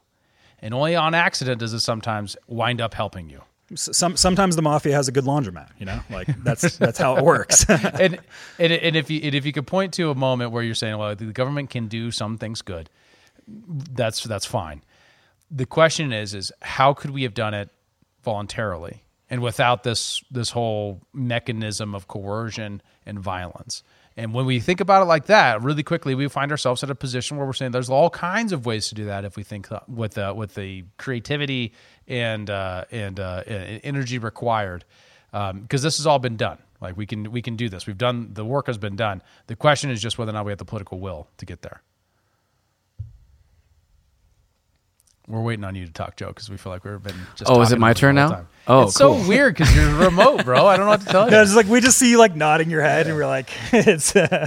I'm just over here smirking because I'm trying to figure out what joke I can make to shoehorn in the fact that uh, Barack Obama's over here having gay sex and smoking crack, and I just don't know how to do it. Oh, God. All right, we got to get to it. This is this is the real.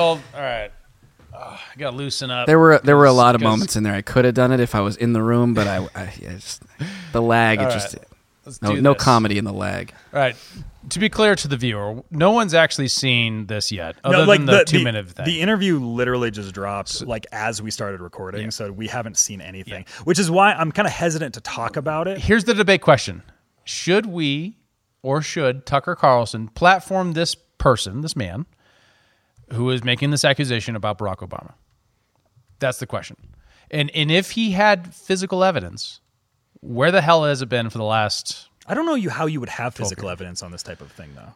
Right, right. Like like that. That that's the kind of the problem of the story as a whole, is like, how would you actually have any physical evidence? Right.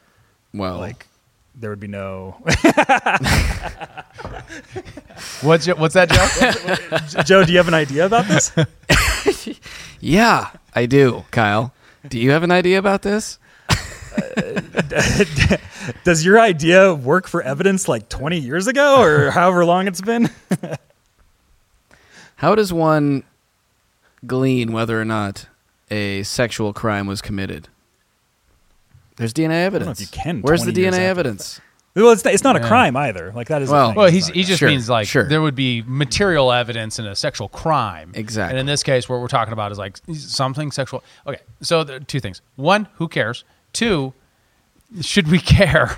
Uh, it, it, should we do the interview given the lack of physical evidence and, and so, substantial? So I'll, I'll preface. We had a bit of a debate before the before the show. Of I have a bit of a different opinion on this than Joe and Joe Joe and Dave. To say your guys' argument is a bit is kind of like, should we kind of stoop to the levels of the left in covering these types types of things? Because this is essentially what the left did with like Kavanaugh and, you know, stuff like that, right? Well, and it's important. Um, like, if if I was outraged by the Kavanaugh hearings, mm-hmm. right, because I saw so many people basically say, "Hey, we need to believe this woman," despite when I was watching her was thinking like, "This is this is a very disturbed person," and I feel really weird about us just letting this person lie on a national stage for a political purpose.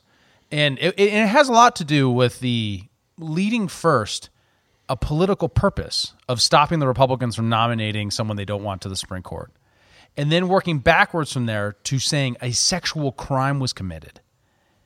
And this person's a sexual predator because mm-hmm. of that. Because, and it's starting with that tribal identity and then working backwards to there was really, really gross. And what I worry about is it's that, but there was no crime. In this case, it's just the guy's gay. I I, th I think it's, you know, and it's like, who cares? I don't care. And then, like, why would we see? My my opinion is much more of a broader thing. Like, this is just one anecdote. One, there's been several of these cases that have come out over the years, and they've it's just, been a rumor for a long time. Well, it, not just rumors. Like, there's been several several different people over the last like decade mm-hmm. about this. Um, actually, more than a decade, because we're talking like this was originally back in like two thousand eight when he was originally running. Um, but I think that there's a broader thing about understanding and peeling back the facade of these politicians. Like, a lot of Obama's backstory is like half-truths and like a carefully crafted narrative around him. And when you start when you start putting in these instances of, it seems like Barack Obama may have been sucking dicks for crack, like, that adds another layer to the illusions and dispelling the illusions about these people. I, I have a little bit less. Um, I think his dick was yeah. being sucked. I don't think he was actually doing the sucking, but yeah. I, uh, go on. That seems weird. Like, if he's been getting the crack, we haven't seen the interview. Yeah, no, we, we haven't know. seen that. Yeah, to I be know. clear, we well, haven't seen on. the interview. You think the former president of the United States is sucking dicks? No, no. Yeah. Okay, I will not yeah, go I, there. I, think I won't. He wasn't at the time. To be clear, if you take this guy at his word, he was. Um, look, ago. we don't. We don't actually but, know. We're, we're just making jokes here. But but I do think that it is. But no, I, I had a broader point there. yeah. Okay. Is I I, th I think that there starts to there becomes these added layers on a lot of these people that are kind of around right. this apparatus here. Of you have the uh, you have the. Um, The Hillary, like the Clinton stuff that went on. You have the Anthony Weiner sexting underage girls. Um, you have Uma Abedin, Hillary Clinton's right-hand person, covering up for that stuff. And you and you have uh, all of these connections with the Jeffrey Epstein stuff. Who's now Ep- Jeffrey Epstein didn't kill himself, right? Like, you have all these things, and you start to look at this, and you start to look at the facade that's been created around the apparatus, around the state, and you and you have to ask yourself, who are these people? Like, why is all this stuff going on? Like, none of these are normal occurrences. And you have to just, like, look at it that way. So I have two questions. Right. Although in Weiner's case, no pun intended, we had actual evidence. But right? here's, he a, here's also the thing. His own nude picture. Well, so there was actually two instances, which is hilarious. Yeah, he, he was running. Yeah. He was he was running for something at one point, and he yeah. accidentally tweeted a dick pic, right? Yep. And then a, and then he he was defamed, and then he came back and start and he came back. And I think this was just while they were working on it. He ran for something again. Yeah. Yeah, it was like governor and representative or something. I can't remember the, the points there. But and then it came out that he was sexting an underage girl. Yes. So like you had these things, right? Right. But you also have a lot of these you have a lot of these connections with Obama. Like there's a lot of weird people around the yeah. Obama apparatus as well, right? So you start sure, to like wonder the Pizzagate these things. Stuff, like yeah. Podesta and the weird stuff. He was yeah. emailing people. So and, like and, yeah. and I think all this stuff yeah. is fair game. And like there's a certain like, oh, should you do it? I don't know. I think I think the uh, Like, should you stoop this low? I don't know. I thought I thought Obama stooped pretty low when he tried to placate the Saudis and killed off a million Yemenis, right? Like, I don't really have any, like, I don't really care about these people, right? So, like, sure. there becomes this thing where, like, does any of this really matter at the end of the day? Like, yeah, I like I'm, a, I'm okay with this. I think like, it's a victory that, theory question. Is like, do you gain more adherence to a philosophy when you when you apply it to yourself and not just your opponents, right? So if you say that, in my philosophy, we don't vet dirty laundry unless there's a high standard of evidence. This isn't even dirty laundry. This is that he lied to the public about him being straight, which I don't think I care about. But even then, even then, if it was something as bad as Kavanaugh, I would want it to be on the standard of evidence that would that I would be able to endorse. Well, and it doesn't seem like it's on it's on the standard of the accusations against Kavanaugh. Right, right. That's that's the other thing. Because like so, the Kavanaugh stuff was like there was like gang raping that was going on at college parties. Right, right, right. right. Or at least uh, trains being run before yeah, trains. Yeah, like were it was run. like yeah. a whole thing, right? Um, yeah. So I I, I, I, I, we have been demonetized by now. Uh, the, we're just talking about trains. Yeah. Just, over here, I got toot, two questions. Toot. Yeah, go, go ahead. Okay, okay. So if it's real, whether whether it's real or not, it doesn't actually matter. Preface uh, again: we have not seen the interview. That's right, important. Right, and, and I think there's there's significance there because we do want to take the time to get to watch it and to allow additional coverage and evidence to come out so that we can actually comment on it with some basis in something substantial versus just hearsay or whatever. Um, but two questions: one. If it's real or not, what is the significance of the timing of this story coming to light now? And why would why would Tucker bring this particular story, given sort of the the the brand that he's been building, the magnitude of, of what it is that he has been covering, the people he's been talking to, the importance, the sort of gravitas. This seems very salacious and very like Jerry Springer, where he was he was angling for something very different from a brand perspective before. What are you guys' thoughts on, on that? What's the significance um, of the timing, and why would he bring this story? One, one, he said he, he said in previous interviews why he's interested in this story. Like this, this hasn't is hasn't just come as a surprise. He's kind of talked about this a little bit, uh, like weeks ago, um, on some other interview, where uh, he found it very interesting when these stories came up on how on how the media and the D C elite treated it and how they just pushed everything under the rug. Um, and I think there is a bit of a whataboutism, because like any of the stuff that would have happened about anybody else, it would be all over the place, right? So like, and and that's where I think Tucker is interested in the hypocrisy of it here, of why can't you talk about this, but you can talk about these, right? I, I think that's part of the rationale in Tucker's head. Um, I think the other thing is, I, I think where where some conservative people would probably say is, I, I think there's a lot of people that think Michelle Obama is actually going to run and it's not going to be Biden. And I think that this is the beginning of uh, of the attacks on her to try to get keep her out of the race, because one of the things, just looking at a purely cynical view of pol- of the political landscape, the African-American vote is moving more and more to the right. Every year it's climbing more and more on the conservatives, and you got to pull that back. And there might be some of that. And there might be a lot of um, considerations that are happening within the Obama family right now. Of I don't want, I don't think Michelle actually wants to win, but I think a lot of people around her want her, or I don't think she wants to run, but I think a lot of people want her to run around her, right? And I think that they... There was a, there was this there's this Obama legacy that exists of how he was scandal free. There was no scandals. There was no kill list. There was no gun running to Mexico. There was no Benghazi. There was no any of these, you know, all of these dozens of scandals that happened under the Obama administration, according to public parlance, right? But uh, if she were to actually run, all of those things would kind of be brought out now. And and it would kind of ruin and damage the Obama legacy. I think that these are kind of a lot of the variables at play right now with this. David, what are you? I'm not thoughts? saying she will run. I think that there's I think that there's people people in the Democratic establishment that are trying to push her to right now. No, I actually thought um, it was it was very possible she would come out in twenty twenty and run.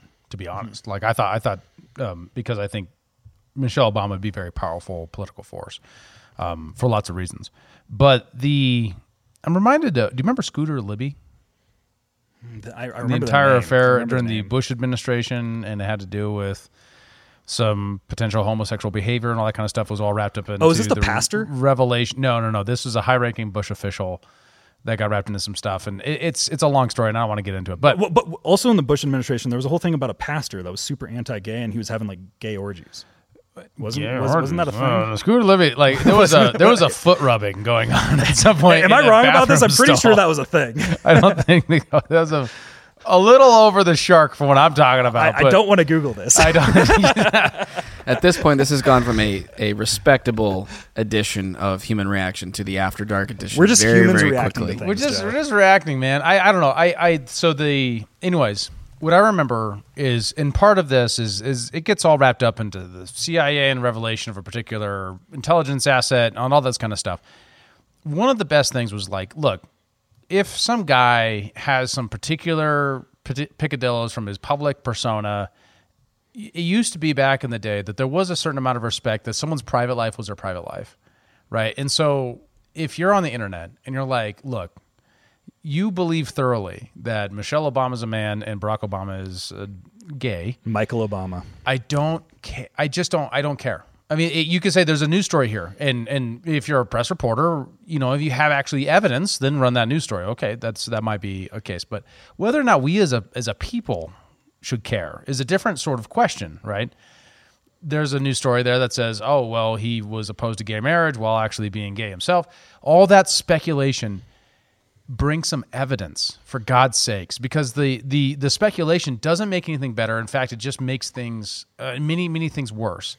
And and if you're and if you're saying, oh well, we we should be able to talk about it. Yeah, I'm not saying we should shut down anyone's voice in this space, but I do think that we need to have some like, look, you know, people have Michelle Obama being who she is if you're sitting there and you're and you're like, you've leaped to this conclusion without evidence, then you're just not, you're not doing yourself any favor. You're not going to gain adherence. You're going to make things worse, and you're just going to actually, rather than making anything better, are you making things better?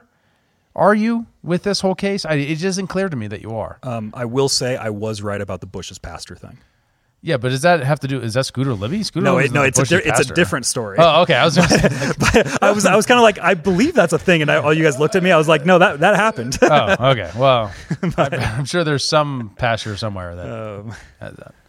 I think there's. Go ahead, Joe. I could see that you wanted to jump in there, buddy. Yeah, no worries. I I think that uh, you know, just pertaining to this whole conversation, it's not if someone should be platformed to talk about a given subject. Of course, you know. The internet is, is our town square, and, and anybody has any right to talk about anything from their personal experience, however substantiated or not. So this guy that Tucker was interviewing, let him air his story, and the internet will assuredly do its job and figure out if it's real or not. It's not if he should be platformed. It's it's how the topic should be discussed, and I think that we're doing a pretty good job of covering it now, jokes aside, of not just jumping to, okay, and because this has been aired on a platform with with credibility, depending on who you are, you believe it's credible or not credible, because we think that this has been aired on a platform that, that has credibility, it's of course has to be true. Of course, that's not how we feel, and we're we're discussing it from a position of skepticism and and being careful to, you know, place our opinions on the back burner until more evidence comes forward to substantiate this, and I'm I'm sure it, it will come forward that it's either substantial or not substantial. But to take a, a different approach to it, one that I tend to embody on this show, if this story coming out right now is a distraction from something else happening, what do you two think it might be a distraction from? You're always on the distraction thing. I like that about you, Joe. Yeah. Hey, somebody's got to um, do it. Somebody's got to do it. One thing before before we say that right there, I, I will say I don't th- like this is the problem with a lot of these cases here, or it's not even a case. Like a lot of these instances is like, you know, there's kind of like bring the evidence, but I don't know how you bring the evidence for or against any of it. Like it's not, it's just not even possible. Like, well, right. This is a day, he said. At the end of the day, it's just going to thing. be seizing the memes of production right here, and it's just going to be whatever the memes say. Like, that's really memes. That's, that is just going to be it. So okay, is. so let me draw a quick analogy. Um, the A D L says anti-Jewish, anti-Semitism, actions of violence are on a forty-year high, right? And people go like, what's your evidence? And they don't care. Because the people who support the A D L and left-wing causes, they have already accepted that that must be true. We elected Donald Trump as president. We don't need any more evidence. That silliness, right? Yeah, his daughter literally became Jewish, right? It's like you don't need facts when you live in this world that we live in right now. The question is how you get out of the current trap we're in, right? Which seems to me to be to build institutions that you can trust through careful articulation of truth. The way you redeem any relationship is to be able to carefully say what you think is true to start with, right? So it seems to me that a lot of people are taking this as a jaded ability to just dog the Obamas and make a political gain out of this accusation from this person who may or may not be legit. I'm open to that. Um, but it isn't clear to me that that, that, that that it's going to build a place of mutual trust and like a high standard of what is true if what we do is just continue to play the existing game. It seems degenerative to me. Well, but so hold on, though. If it just hold becomes on, what the memes say, we're, in a, we're said, in a trap. We're stuck. You just said that there's value to someone coming out and saying what they think is true. How can you say that this guy who's Tucker Tucker is interviewing is not coming out and saying what he thinks is true? Right, right. So I'm, I'm, and at that point, if you're going to, if you're Tucker and your and your job is to try to build the largest audience you can and improve American dialogue in the process, hopefully, and that's what I thought his he said he his mission was. Then you, I would be asking, what is? Do you have material evidence? Otherwise, I think you're not the person that I want to bring on the podcast and talk about. Well, it's it's very it's very possible with this interview. Again, none of us have seen it. It's yeah. very possible that it ends up being Tucker being like, you know, so what'll happen? And in a lot of ways, it is just kind of like you be the judge for yourself, right? Like right. It could be that, right? Um, but there's like a there's like a there's a grossness to that, isn't there? Am I alone in that? there's like a there's like the spectacle that we're David, I completely agree guy. with you that I don't think it's anybody's business what somebody's private life is all about. And until, you know, this becomes a matter of uh, national security or or a legal implication or criminal implication that something to do with this affected uh, President Obama's ability to govern a nation, or, you know, created some sort of criminal enterprise around it, like I, I don't, I don't personally care either, and I think we've probably dedicated more airtime to it than what, any what, of us what really if, ever cared what if Obama, to. What if Obama was doing crack on the White House? That would probably judge the way that he was leading the country, right? Like, what if these types of like we, we just saw we just found cocaine in the White House during the in the Biden administration, right? You know, like like I, I think if if we're supposed to play this game, like the, the, the country's supposed to exist and we're supposed to respect the state and all this stuff, like you're going to want the most respectable leaders. And if you end up having um, all this stuff that's happening behind the scenes and the public's not knowing about that, like that's a problem, well, right? Like I said earlier, it, it is it is a way to talk about it, say, hey, if this is true, blah, blah, blah, blah, blah, right? Mm-hmm. If it is true that, you know, the cocaine, great example. We know there was cocaine in the White House. We know that way more than we know that Barack Obama was a gay man in twenty years ago. There's, there's a lot of people that have come out on yeah, Obama but so stuff. He, he, he, also many and the crack stuff. Like actually, I think the more important thing about this is the crack stuff. Right. There's so, a, there's a and Obama himself admitted to his crack habits and when he was in high school. He talked about it, he talked about it in his book. Right. Right. Yeah, that he smoked well marijuana. I'm not. His crack I'm, was part of it. I've I'm read sure. his book. I don't remember him saying crack cocaine was something that he tried. Yeah, I don't remember hearing about it, it that. Might, it might, it might have been. There was a lot of stuff around that time. It might have been his high school friends that talked about that because, yeah. like his high school friends were interviewed and stuff, right. And they would talk about him at parties and stuff like that with crack. The um, point being that, that be if you support the war on drugs and while simultaneously abusing hard drugs and applying those rules to the poor people who they are subjected to, while yourself being not subject to those rules, that's evil. And totally that's, okay, and, with and that's that. Why I think any of this is fair game. To the degree that an accusation president. should be based upon evidence rather than speculation. But this seems to me to be part of the truth-seeking process, is you're going to have a lot of things that are thrown at the wall. This is how legal stuff happens too. Like mm. this is how court cases happen, is like a lot of stuff just gets thrown at the wall and then you start to see what sticks. Like that, that's that's what ends up, that's how these processes yeah, work. So, so, so let me right. give, let, draw a parallel here. So the Nord Stream two pipeline, right? We have an accusation by a respected reporter who's double confirm things, but can't reveal all the ways in which he double confirmed things because of that. His background is what lends him the credibility for when he says, no, trust me, I talked to the C I A about this and X, right? This guy has no background. Yeah. Tucker Carlson isn't claiming to have that background. He's not claiming that he double confirmed it and can't reveal sources. Right, so no one in this circumstance. I don't know how you would double confirm it. Is right? exactly like, no one in problem. this circumstance is doing the work that way we can reliably say, here's what actually in fact happened. Mm-hmm. And so when you're engaged in that space, you are you're you're doubling down on the thing that is making things so awful, rather than saying, no, that party, those groups, they have no standard for truth, and I do, and I'm different, and that's why you should be with my group, the group that wants a society where the standard is of evidence for acu- for accusing somebody is high, where we don't make your life into a a trial on low evidence, right? I mean that, and that's just and that's, someone bringing their story forward doesn't mean that we are condemning Obama to to this reality that that we're saying this is absolutely true. It's just saying, oh, this is just someone telling their story, and then now the internet and, and the world gets to vet that information and de- determine, is it true, right? That's yeah, where we're my, at. My right problem, now. my problem with a lot of uh, my my problem with a lot of it is that there's kind of this automatic assumption that it must just be kind of be bogus. Like, and I don't like the automatic assumption that is kind of being placed on this right now from you guys. Like, that's actually sure. kind of what, where where I'm kind of like, I feel like there's a certain bias towards a certain moral framework that you guys kind of have that are, that in your pre, pre-describing things or pre-prescribing things on it.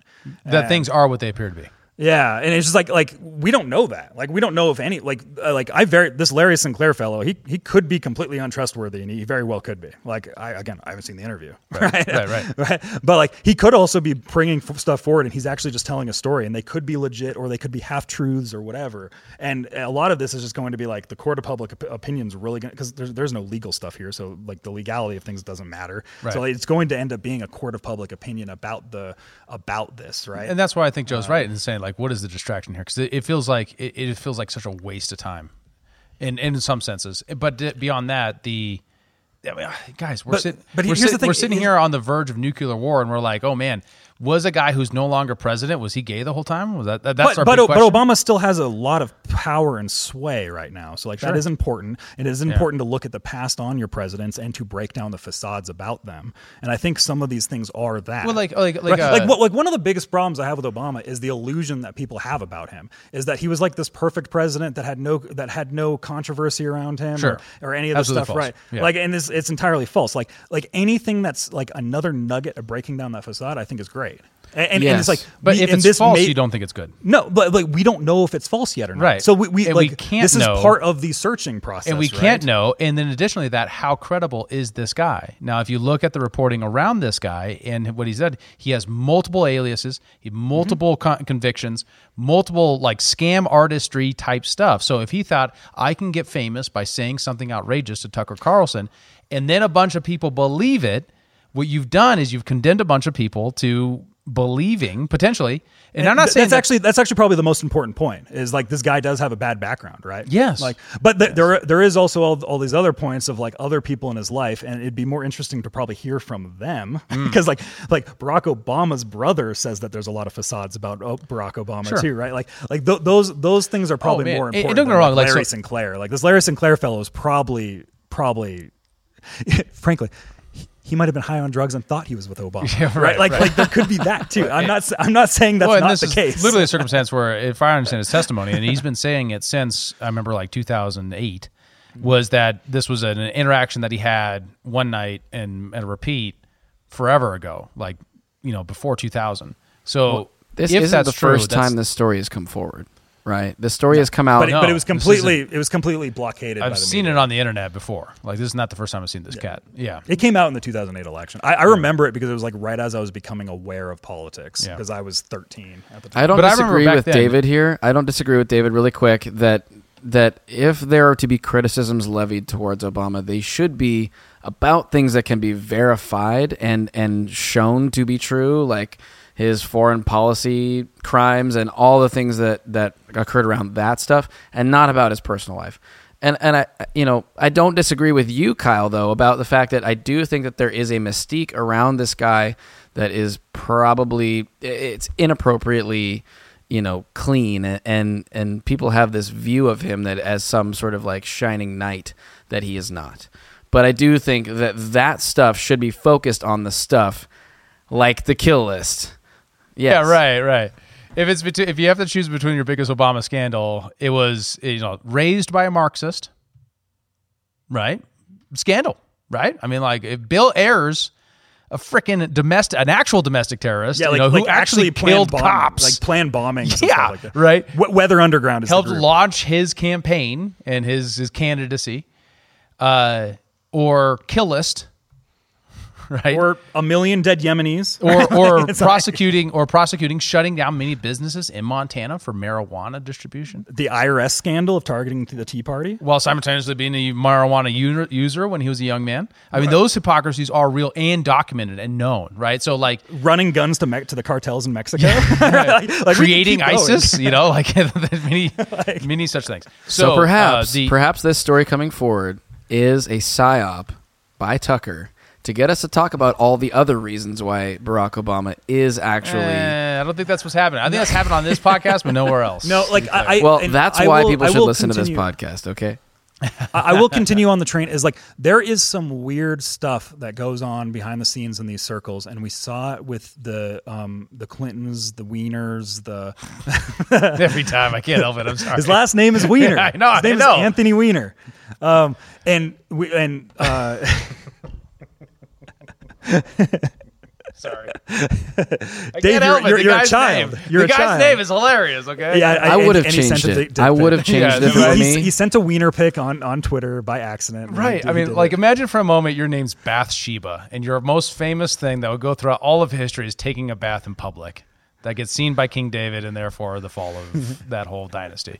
If there's not, and then you're, better you're, at proof. the same time, you're a guy named born Anthony Weiner. And so, sometimes the simulation is just it's, mwah, it's exactly. Oh God! Anyways, you were going, Kyle. If I'm there's sorry, better I, proof I that we live in a simulation, show it to me. Oh, okay. Anthony Weiner is like, if, if there's anything, it's Anthony Weiner that tells me that, the evidence right there. Um, but no, but like. And the Jeffrey Epstein stuff, like like I listened to um, the uh, Eric Weinstein interview with uh, Chris Williamson. That was it was really good uh, over the last few uh, a few days ago. It came out, and uh, he's somebody that had personally met Eric Weinstein because he was doing all this stuff with like Harvard academics, and he was talking about how we kind of uncovered the the big picture about the Jeffrey Epstein story is not that we. It's not that Jeffrey Epstein, like like he was a construct. He he, he was he was kind of built and he was created. It, it's that we uncovered a system that was in place and that couldn't stand the scrutiny of the internet. Like it was, uh, there was this uh, thing, like some sort of an intellig- intelligence operation that was created before the internet, and then the internet came around and it like uncovered things because people could see it now. And I think that's kind of what could be happening in these areas. Like, like I said, like it's, it's not Obama, but like the Wiener stuff is weird. the, yeah. Like the Clinton stuff is weird. Like I've talked to a Secret Service guy who who said that they had to clear out brothels before Clinton would come places because oh. he would sneak away. Don, right? Like like it's weird. Bongino or whatever that guy is, very famous talk radio guy nowadays. He, Dan I mean, Bongino. He, he says the same thing. Yeah, yeah, Dan, yeah. yeah. Yeah, he says very similar stories about Clinton and all that kind of stuff. And that, that's the idea that J F K was a, a poon hound. Well, right? and here, and here, it's not surprising to anyone nowadays. It would have been surprising at the time, well, right? It's, because it's of a, the facade, though. And we break the facade over that time. Sure, absolutely. I don't care. But no, I don't but, care but, but that here, it, Here's an important thing, though, too. Is like you're, you're asking, like, why does this matter for the ruling elite? Yeah. J. Edgar Hoover went to J F K's brother and said that we have all this stuff on your brother as blackmail, right? Like right. That's important, right? And and does that affect the way that you govern the country of the biggest country in the world? But but once again, like intelligence agency reform is is its own issue, right? So don't be wrong. Like if they can do that, that's terrifying and bad, and we should change the intelligence agency's ability to do that, right? To spy on domestics, to be able to exercise soft power over presidents. If those are true things, then those are those are opportunities for reform. But that would that. But once again, we don't want to empower somebody to say outrageous things in public to somebody about somebody without evidence, mm-hmm. right? There's a tremendous difference between we have evidence that the F B I suppressed the Biden laptop as opposed to this guy's accusations or, you know, any other accusations to any other public figure that's just out of the blue and without evidence. I'm mainly just saying that I have like higher scrutiny for these people that are going into these positions, and um, if there's things that should give you pause, like everything's on the table. Sure, like sure. It, like because like like if, if this yeah. type of stuff was going for like you know, and it became this big like weird campaign for someone that was like trying to just get like a normal job that wasn't within the government, I'd probably right. be, I'd probably be having the same attitude as you. Right. But I think kind of like everything's on the table when we're talking about. Uh, like psychological warfare for the largest for the control of the largest military apparatus that's ever been known in human history. Like I think that there's a different standard that exists here, right? Mm-hmm. Um, Don't get me wrong. I'm not saying that everyone should just believe whatever the mainstream press tells them to. Obviously, what I'm saying is that there's some place between the completely illusion-based believe what the experts tell you, and I'm going to swallow the entire red pill bottle and believe anything the internet says. Like there's some place between these two things. And what I worry about is like, well, Tucker's done a great job about bringing light to very important issues, like having Colonel Douglas McGregor and other very important figures on to tell the truth about very important things. This sort of thing is watering down his message, as Joe was saying, and maybe engaging some like tabloid journalism type thing that undermines all the other good things he's done. And that is the, that is the concern that he bears to his audience that we can, that I'm just commenting on. But is is is to me a much bigger story than the Obama, whether or not Obama is gay, personally. Joe, I know you had something. And a crack fiend. Like, that's also another ad. Like, yes. Pe- people keep trying to say that's just about the, the gayness. There's also the crack right, element. I mean, to be clear, right? I don't care if he likes crack either. I just would wish that he was consistent about I, it. And he advocated for for I, I, I would, for not putting people in prison for it when he himself is doing it. I would it. prefer Obama or, like, or any president really not being on crack. Oh, no. If he's not on crack, he's on amphetamines. Come on, no. Well, like, I think most presidents are probably on amphetamines. And that's a whole nother problem. That's because the uh, what was the stats on like uh, graduate students on amphetamines? It was an enormous mm, amount of use. It's insane. It was crazy, right? So like the idea that, that no one in high elite areas were doing amphetamines in order it's, to stay awake. It, all of D C and New York is just all it's all methamphetamines. That's all it is. Cocaine and, and, or, and cocaine. Party drugs that are popular in those yeah. areas, right? The, and it, what's what's shocking is is the hypocrisy of that, and that's and that should be the bigger focus if we had evidence he was actually doing it.